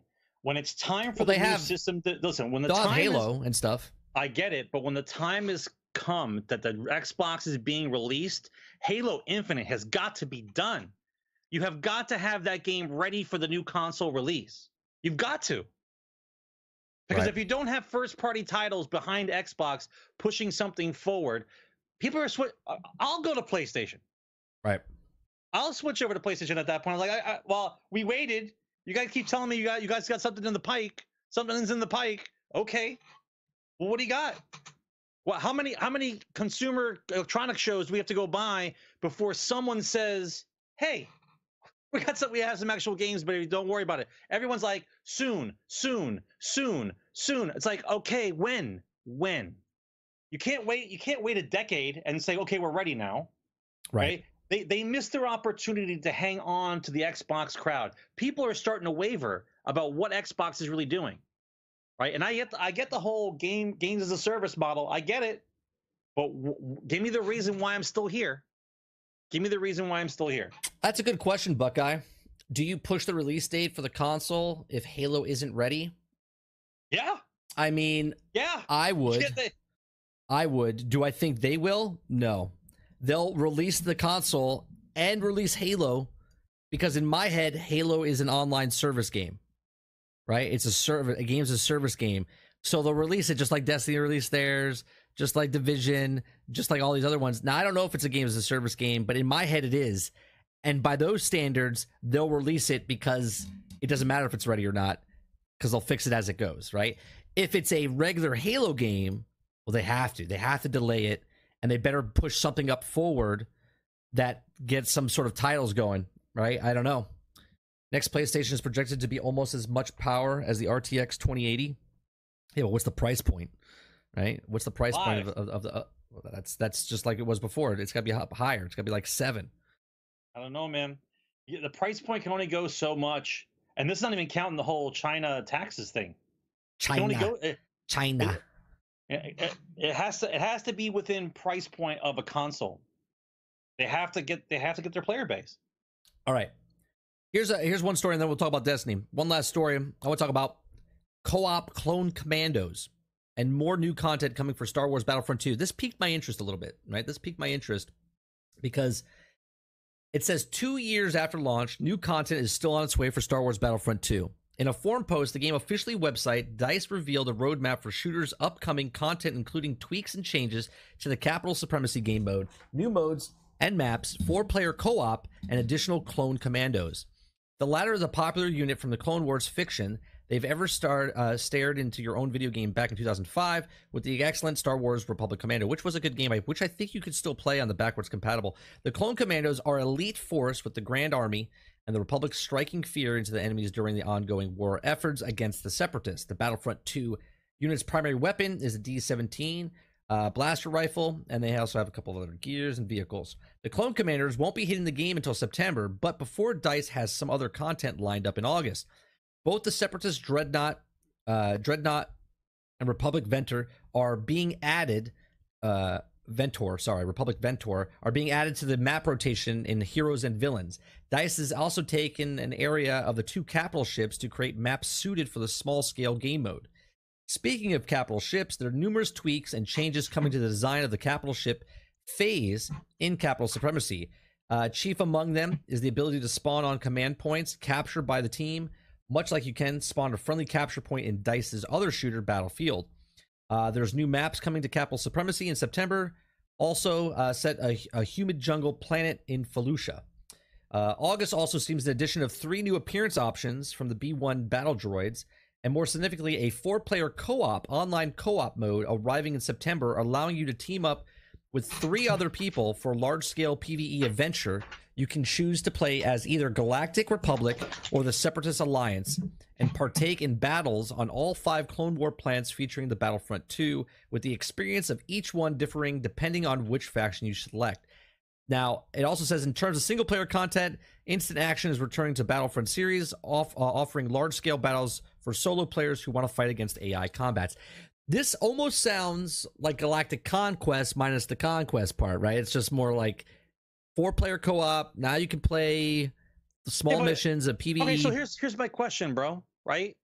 You took the microtransactions out of the game, right? You had you had slated stuff to be released as time went on, right?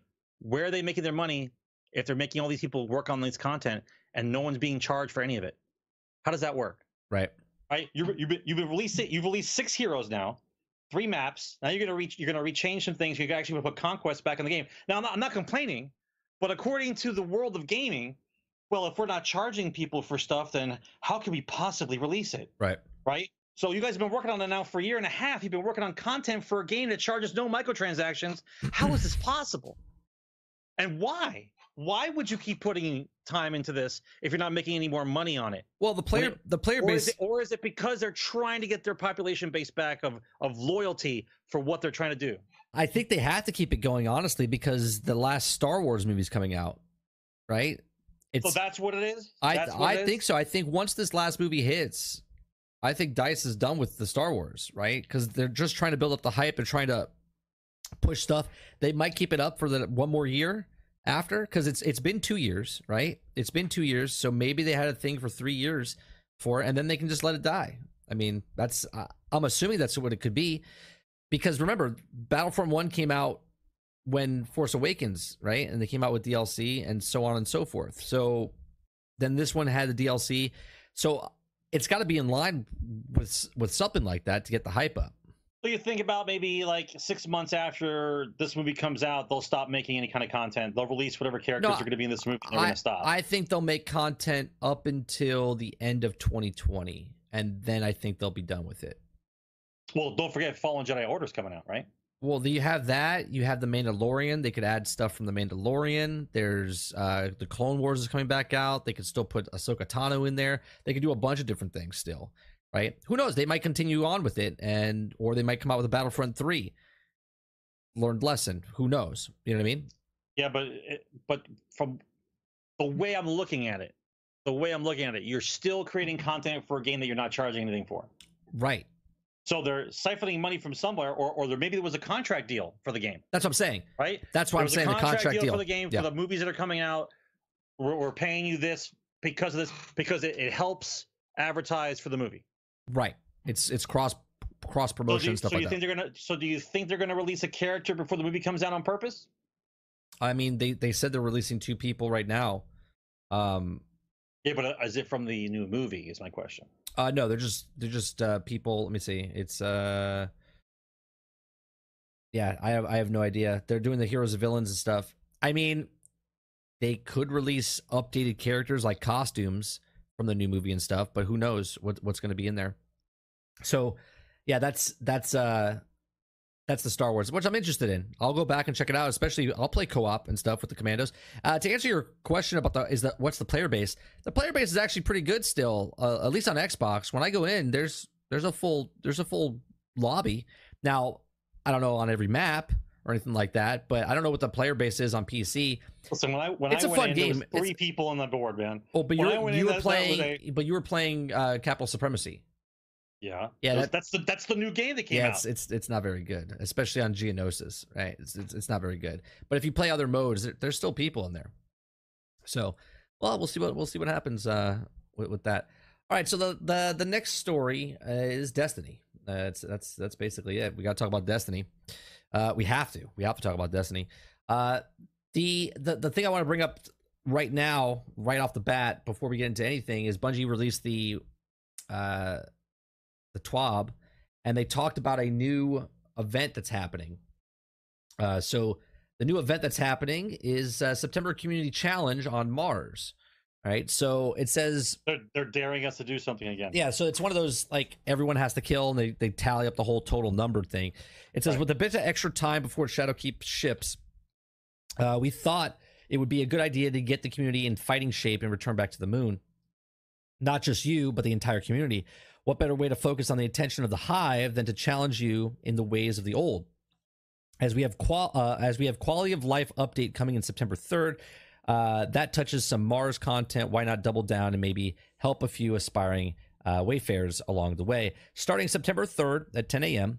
and end September 10th at 10 a.m., community objectives will be as follows defeat 175,000 Wave 7 escalation protocol bosses. Okay. I really don't think that's a lot. That's 175,000 for everybody that's playing the game. Okay. That literally could be shattered in like a couple hours. Okay. like like in a like in a weekend. Yeah, like a Right? couple hours. Everyone's like, First "Tonight's the day, weekend. everyone's just going to do it. weekend." Right. You have to defeat 300 million Hive on Mars. Again, not hard because you'll be playing Escalation Protocol, and there's just mobs of people coming out, and it tallies Right. everyone's numbers. Uh, Mars Nightfalls defeat Nor- Norix, Norix uh, 150,000 times. Okay. Defeat uh, They might they might have say in that though because they'll just make the rotation so bad that you don't get to have that map. defeat Xol 100,000 times, use 300,000 override frequencies. Okay. Now, this would be this wouldn't be interesting without rewards. If all the objectives are complete during the event, any player to complete at least one nightfall with the granted gr- will be granted a unique emblem, uh, granted to only those who rose to the Mars challenge. Uh, this also serves as an opportunity for you to further impress the Emperor Calus. If the community reaches all the above goals, Calus will unlock additional rewards for successful menagerie completions. St- uh, starting when goals are met, players will also guarantee two rewards when slotting in their runes, and opening the chest. An additional reward will add each Friday for a reminder, a, a remainder of the season. I mean, I know I know what the prize is going to be. they killed Menagerie, and this is a way to. It's almost they're like they're locking it behind a thing again, right? Like it's like the loot boxes from from Apex, right? Like you have to get all these to unlock this. You don't want to play. You don't want to play Menagerie, so go do this, and once you unlock this, then you can go back in the Menagerie and get better weapons. Right. So let's talk. Let's talk brass tacks. Okay, the prize is going to be the Fatebringer because you're going back to the moon. That's that's the prize. The mm-hmm. prize the prize will be the Fatebringer. No, I'm, I'm- I'm speculating. I'm not going to put my hat back on. no, I, I'm speculating. I, I'm, right? uh, Fatebringer. The Right. prize is Fatebringer because you're going back to the moon. Okay. Now the real reason why Bungie's doing yeah, but this the moon, that Fatebringer wasn't part of Vault of Glass. It wasn't part of the moon. doesn't matter. It's a hive killer. All right, Okay. So now actually, a good. That's a good. That's a good one, They- Sarge. That's a good one. they they are going to do this for two major reasons. One, they want to test the waters to see what their community's like because they want to see who's participating. Oh, this is 100 percent a community. Yeah, to, to right, and test. number number two, it is to it is to crunch test their servers because they got some they have some big shit coming up, and they got to make sure the stress tests are working. And so this challenge in the face of the gamers is like, hey, I dare you to kill a million guys. They're like, Done. I'm done, and they're gonna all jump on it. Like that's why they're doing it. Right. That's what they're doing. This is for testing purposes. That's what this is for. I, I I really don't think this will go more than three days, four days, one weekend. It'll be one weekend, One weekend, I think most of the stuff will be done. one weekend, Yeah. and it'll just be the hard. What they really need to do though is have a scoreboard someplace on the tower, like where where Shaxx is or something. Just have a scoreboard. just tallying. Just it's like Right, it just- ah! right just tally someone that's hanging out watching the numbers go by it's like yeah we, we probably should do some more of these right. let's do more of the let's do more of these or public events or whatever i'm, I'm telling you man i'm telling you All right, let me let me bring up this other because they, they talk about more. Where's the Destiny Shadowkeep and exotics? Okay, so here's a couple of pictures of the armor. Let's let's let's go over to the armor. Uh, they there's, there's, a lot, there's a lot to talk about here bro they show they show some pictures of stuff. There it is.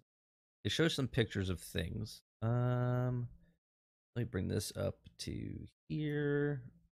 Let me switch to this. Okay, so this is the Phoenix Cradle.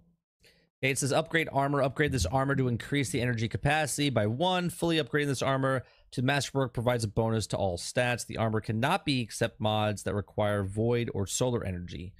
Um, you can see it's got a couple mod slots. This is just one of the pieces of armor. You see the stats over there. It's ran- uh, now, chat. Tell me if I'm wrong or not.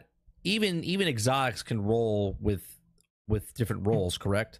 They're not all uh, in certain in certain slots yeah. Oh, with certain slots.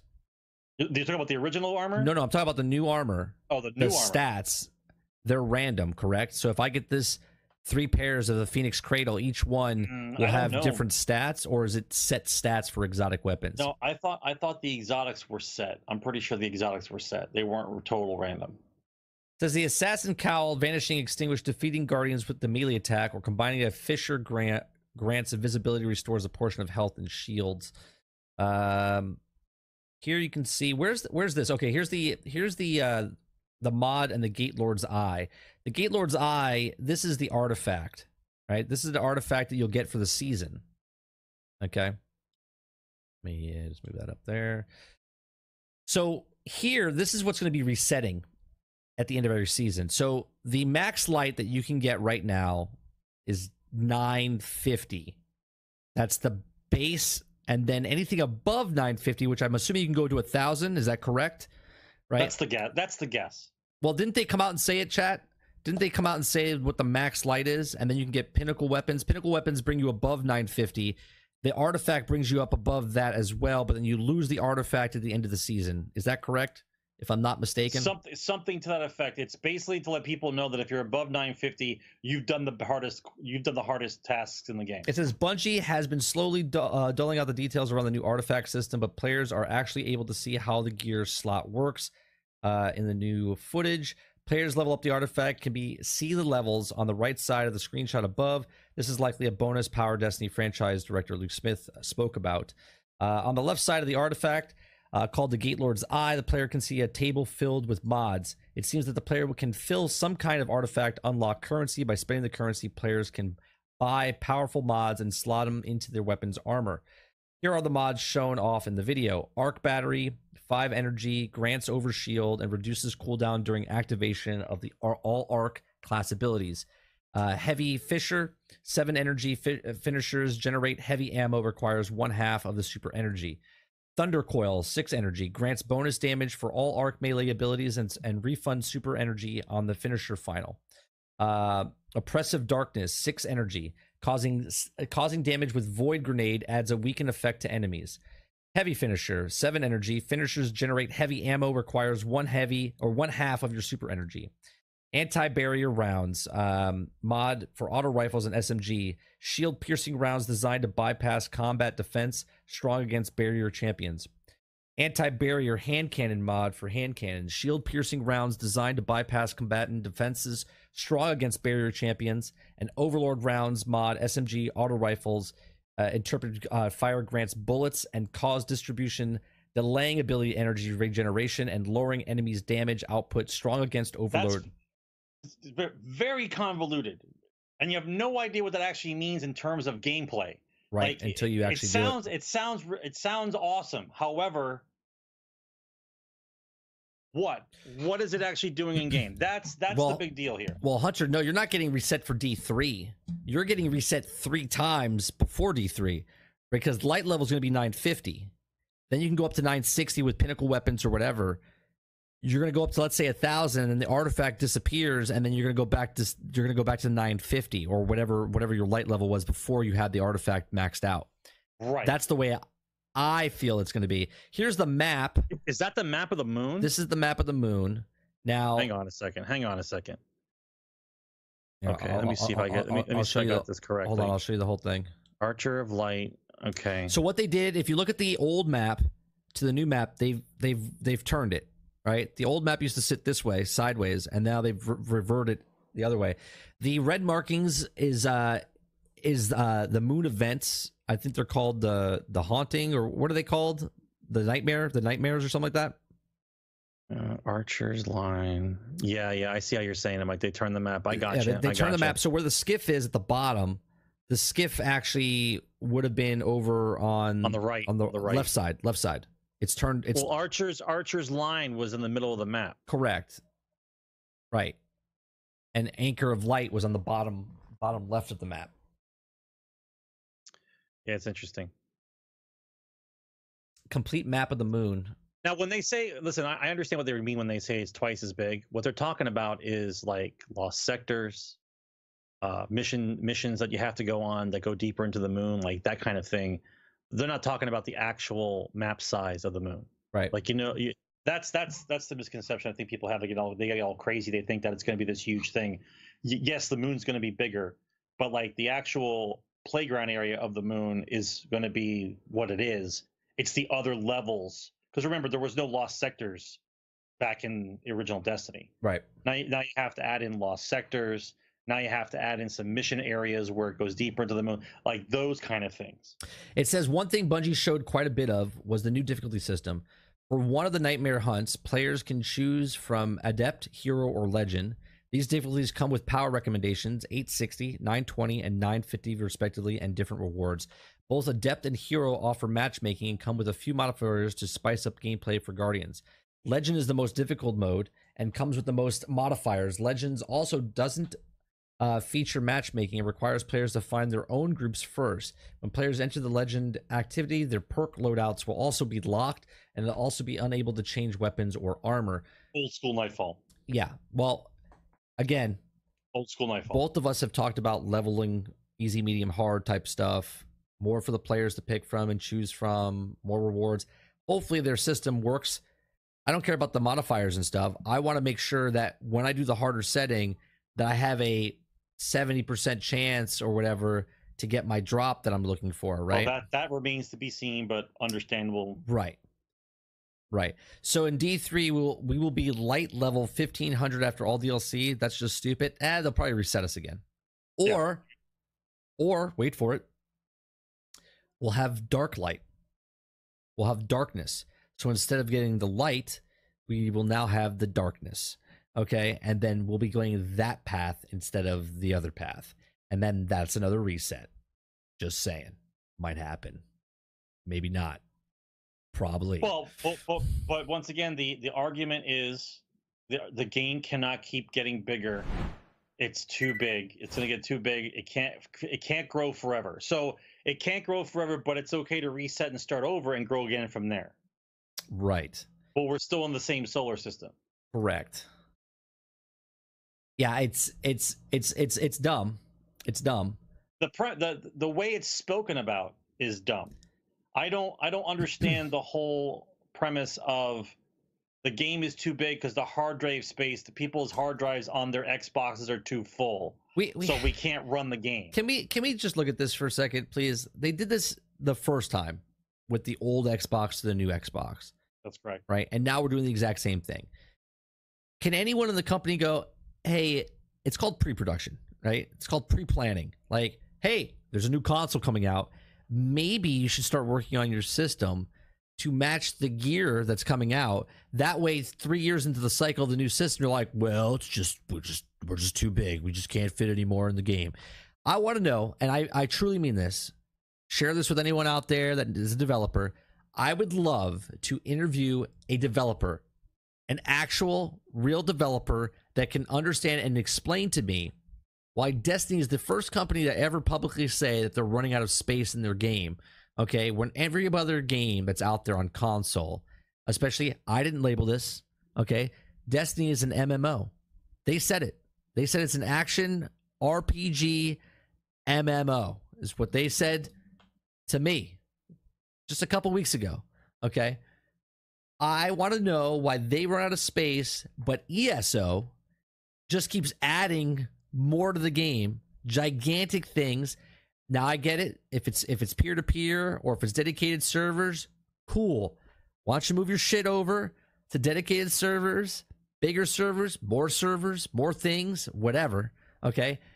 Talk to someone that can help you there, Bungie, because I know Project xCloud, they can literally let me play my Xbox from around the world and it stays here in my house because of X Cloud. So, so they can figure that out, but you can't figure out how to expand my vault a 100 spaces, right? Because of little pictures in the thing, right? I've talked about this on my stream. Hey, you want to get you want to get rid of some fat off the thing? Going forward, not this game, D3, all guns, all armor should be one type of armor. It's it's white, green, it's blue, it's purple. It's the same name across all the fucking things. You find it at white, you can level it up. find it at green, you can level it up. You find it at purple, it's yours. Whatever you want to find it as. You don't need to make 100 pieces of armor that no one fucking uses to put in the game to crunch the numbers. You also don't need, don't need to make this vast environment, okay, and then put a ceiling on it and build all this stuff over here because I'm pretty sure you could just make a picture at the top of the thing where it's not actual, like, you know what I'm saying? There's a lot of things you can take out to make it look like it's a giant world, okay, without making the actual void. Because if you think about it, the perfect thing that tells it is the infinite forest. That's that's the game, right? When the things are popping in front of you and they're like you jump onto the next platform, uh, that's basically what the game should be. Procedurally generated pieces of work that just go there, but instead of procedurally generated, they're already set and they only appear when you're there. Yeah, Hunter. They but the, but that's but that's why we're laughing. We're laughing because you're saying that the in order for the game to to grow, it's going to eat more into everyone's hard drive on their on their machine. But meanwhile, it, they said over and over again it was supposed to be peer to peer. So if it's peer to peer, so I guess if I put if I put a terabyte on my on my Xbox, which most people who actually are gamers have another hard drive attached to their Xbox, nobody is running off the original hard drive space that they have. Who's a gamer? They're People have something attached to their they're, Xbox. they're literally saying they're running out of space because of the consoles, right? Right. They're they're blaming the consoles for their shitty like design of the actual game. Like Well, the, the back end. The I back end. I guess. I guess. I don't. I would like to know. I would love for someone it- to come it- on it and explain seems, to me. It seems it seems strange that this is the only game that's having these kind of problems. Yeah. How can ESO have this infinite amount of worlds they keep expanding? that- And it's not like ESO's small worlds, right? There's instances and dungeons and different things and more worlds and all this other stuff. There's a whole continent. Yeah. Yeah. World of Warcraft or, or not well, World of Warcraft's an MMO. Well, well, same thing. Yeah, yeah. But I- just don't get it. I just I just don't understand how how they're running out of space. And don't tell me this bullshit because they did this in, it was the 360 and stuff, and they literally came out and said this: "We're running out of space. We just can't." They could they couldn't give us more glimmer, right? They said can't we can't give you more glimmer. And miraculously, we're getting 250,000 glimmer now.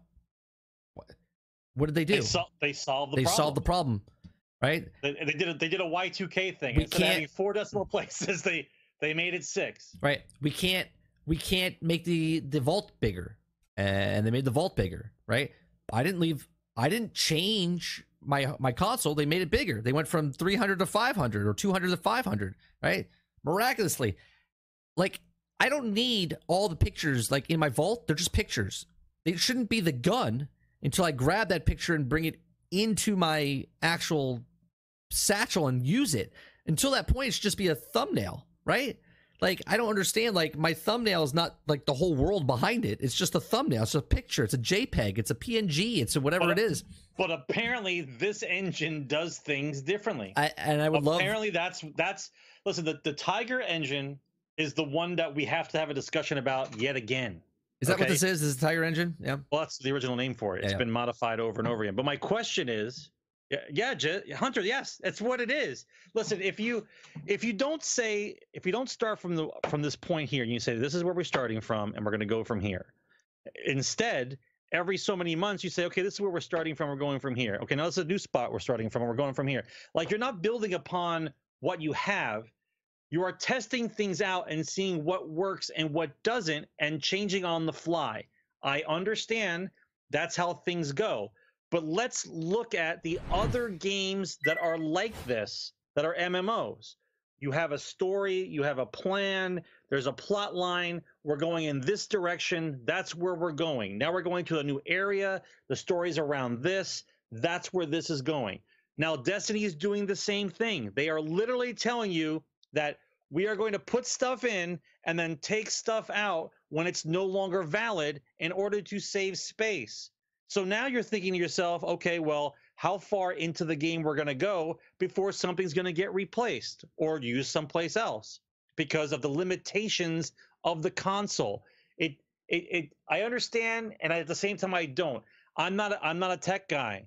All right. All I know is I'm watching all these other games that we've had up until this point not have a problem. All of a sudden, this particular game with this particular engine has had problems on every console it's been on. So, are you going to change the engine when we go to D3 or the next iteration of Destiny? Or are we going to just ride this horse into the ground? What what part of this is going to happen? I don't know, but they've done it twice now, right? Right. They've they've done it twice with the game. They rebooted the game twice. They rebooted D1. They rebooted D2. They ran out of space in D1. They ran out of space in D2. They've taken Right. your guns away from you. They're going to do it again. Everything's going to happen again. They, they do repetitive stuff all the time. All right, so the the light level is 960. That's the cap. 960 is the cap. Okay. It says here, fight them, infuse each, uh, reach the new power cap at 960, level up the seasonal artifact to exceed the power limit uh, of your weapons and armor to overcome impossible challenges. Okay, so there's that. Introducing the finishers. The finishers look badass. They they do look cool. You know, we'll, we'll get that up in the. In Yeah, the but they lead they lead into more of a power a power fantasy. I get it. look, the 100%. I said this on the Rages Roundtable. These were added to the game simply for the Eververse. They couldn't charge you for your super. They couldn't change your super and then charge you for cool looking supers. But if they added a flare finisher move, you get the basic one, but then they're going to make fucking badass looking ones to make people people they had to they had to come up with something new to charge you for. They couldn't charge you for old stuff, right? So that's that's what that is. But am I really going to be able to punch an ogre off his feet? Like, is that going to be an animation in the game? Apparently, I don't know. I don't. I don't know. I don't know if that's going to that, that going to be possible. Do I actually get to see an ogre head head over heels? I'm going to punch him. They have armor customization. It says your guardian, your style, equip your armor you want to customize and perks with the with the revamped mod system. All mod drops now come with thousands of potential stat combinations and mod choices to explore. Man, this I love this new armor system. Someone was very smart to come up with this. Universal ornaments, legendary ornaments can now be applied to any pieces of legendary armor you're wearing. Here's all the different mods that you can get. Look at them all. Look at all of them. Okay, but uh, let's let's get into this before I run out of time because I only have like seven minutes left. Okay, so here's my question. Now we're talking about the logistics of this. Okay, I find a piece of armor. let's just call it purple. Yep. Just for ease of convenience. Yep. This purple armor only has six slots. Now, Three my slots. question is, Whatever. no, yeah. six six slots ability. I got you. six slots. Okay. Now, I can put six slots worth of mods on this piece of armor right now when I find it. Okay. Now, what mechanic, what game mechanic is going to allow me to go from six slots to 10 slots? Is it XP? It's is it items? it's it's materials. it's material. It's materials? materials. Yeah. Okay. Yeah. So so the minute I find something with the hoard of shit that I have in my bank, I'm gonna immediately increase this to to 10 slots. So I have the ability to put in 10 slots worth of mods on my armor. Y- Up to ten numbers. Yeah. Okay. Only three now- mods. Only three mods. The ones Okay. that don't have the ones that don't have uh flavors on them are Right. worth are worth more. So they'll be like worth five points. So if you running an arc class and you put an arc ability that you can run on there, it'll be like two or three. But if you run one that you want but doesn't have the void, you put it on your your piece, but it'll take up five spots, like five five points. So what is is is the is the verbiage being used that flavors can't mix? So if I have a void piece of armor, I cannot put arc sub Correct. I can't put arc mods on a void armor. Correct. It has to be same only, with same. It, it only can be Or void void armor the or non neut- the non correct. flavors can go on whatever. Correct. That's what it The is. and the non flavors are worth less. No, the non flavors are worth more The non flavors are because worth because more. you can put them on anything. okay. Where the other ones are worth less because you can only slot them into certain spots. Okay. So now I'm hearing that this that the mod itself, the mod is the mod. Okay. Yes. Yes. So once I have the mod, I put it on a piece of gear. Then if I want, I can move it to another piece of gear for a small cost. Correct. Uh, okay. Or I find the same mod again and I put it on a different piece of armor and I can have it that way as well. Right. Okay. So the raid's coming. It's the Garden of Salvation, and we're assuming that this is the raid gear, which looks pretty cool. It's the Vex.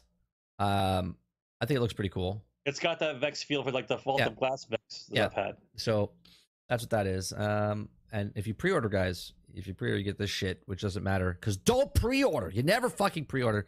Um, but yeah, that's what it is. So yeah, so the the armor pieces, um, not everything. So there's not going to be like, let's say a sniper rifle, uh, comes with void burn. You're not going to have that same sniper rifle perk for arc and for solar. You understand what I'm saying? It only is for void, as an example. You're not going to have a void sniper, arc sniper of the same. There's only certain perks that fit with certain builds, right? So, like, I I know one person brought up that the arc class is going to be like shotties. So, certain there's going to be a shotgun perk that only works with arc, and if you want that perk to work with other gear, it'll be a non arc shotgun thing, which will cost more to put on the the other pieces. See, that's that's the part that It's convoluted. like I, like like I'm I'm excited, but at the same time, Bungie has a great way of overcomplicating something that's simple. Yeah. Yeah. For the sake of the grind. Yeah. So that's it. I mean, that's uh, what's when it comes uh, when they uh, next week. Next week is the what do we have? The third next week, or is it two weeks from now? Two weeks from now? No, next week. Next No, week. next is- next week is the next week is the is the thirtieth. Next Tuesday is the thirtieth. When's it supposed to come no, out? The next Tuesday is the twenty seventh, and then the third is the the third is the uh, so two weeks from now we'll see the the Mars uh, community event happening where everyone's killing everything. It'll be done in like three days. Um, that's the next thing for Destiny. Uh, other than that, then we're waiting until October first. Yeah, two weeks, two weeks, two weeks. Uh, so that's it. That's the show. Um, Generation X Gaming podcast episode 182 is in the can. I do appreciate you guys coming out and watching listening, lurking. If you missed any portion of this podcast, you can listen to us after the fact on iTunes uh, or YouTube. If you want to watch it, you want to listen to it, it's iTunes, Spotify, Anchor.fm, or Google Play. Uh, we can hit the podcast thing there. Oh, is it not up and running? That's good. That's good. Anyway, um, so let me let me pop that open. It should work. That should work. You son of a bitch. Uh, you can catch us every Thursday right here on mixer.com slash 30 and still gaming. right here uh, for Generation X Gaming. Uh, next week we are on. Um, so we're back for episode 183. Um, again, we appreciate you. Follow Sarge at Sarge McCluskey. Follow me at 30 and Still Gaming on Twitter. Follow the show at Gen underscore X underscore Gaming. And other than that, appreciate you. I think I, I think it actually works. Hold on, Twit GXG. Does that work? That's not working either. Fan effing tastic. Not working. We'll have to fix that. I appreciate you guys watching. The stream will end, but then shortly come back. Uh, we are playing uh, Taken, uh, the Taken King uh, raid tonight, the King's Fall raid. So I'm gonna take about a 15 minute break, and then we'll be back around 10:30 ish, and then uh, we'll start the raid in D1. I do appreciate you guys hanging out and watching. We'll see you guys in the next one. Take care, guys.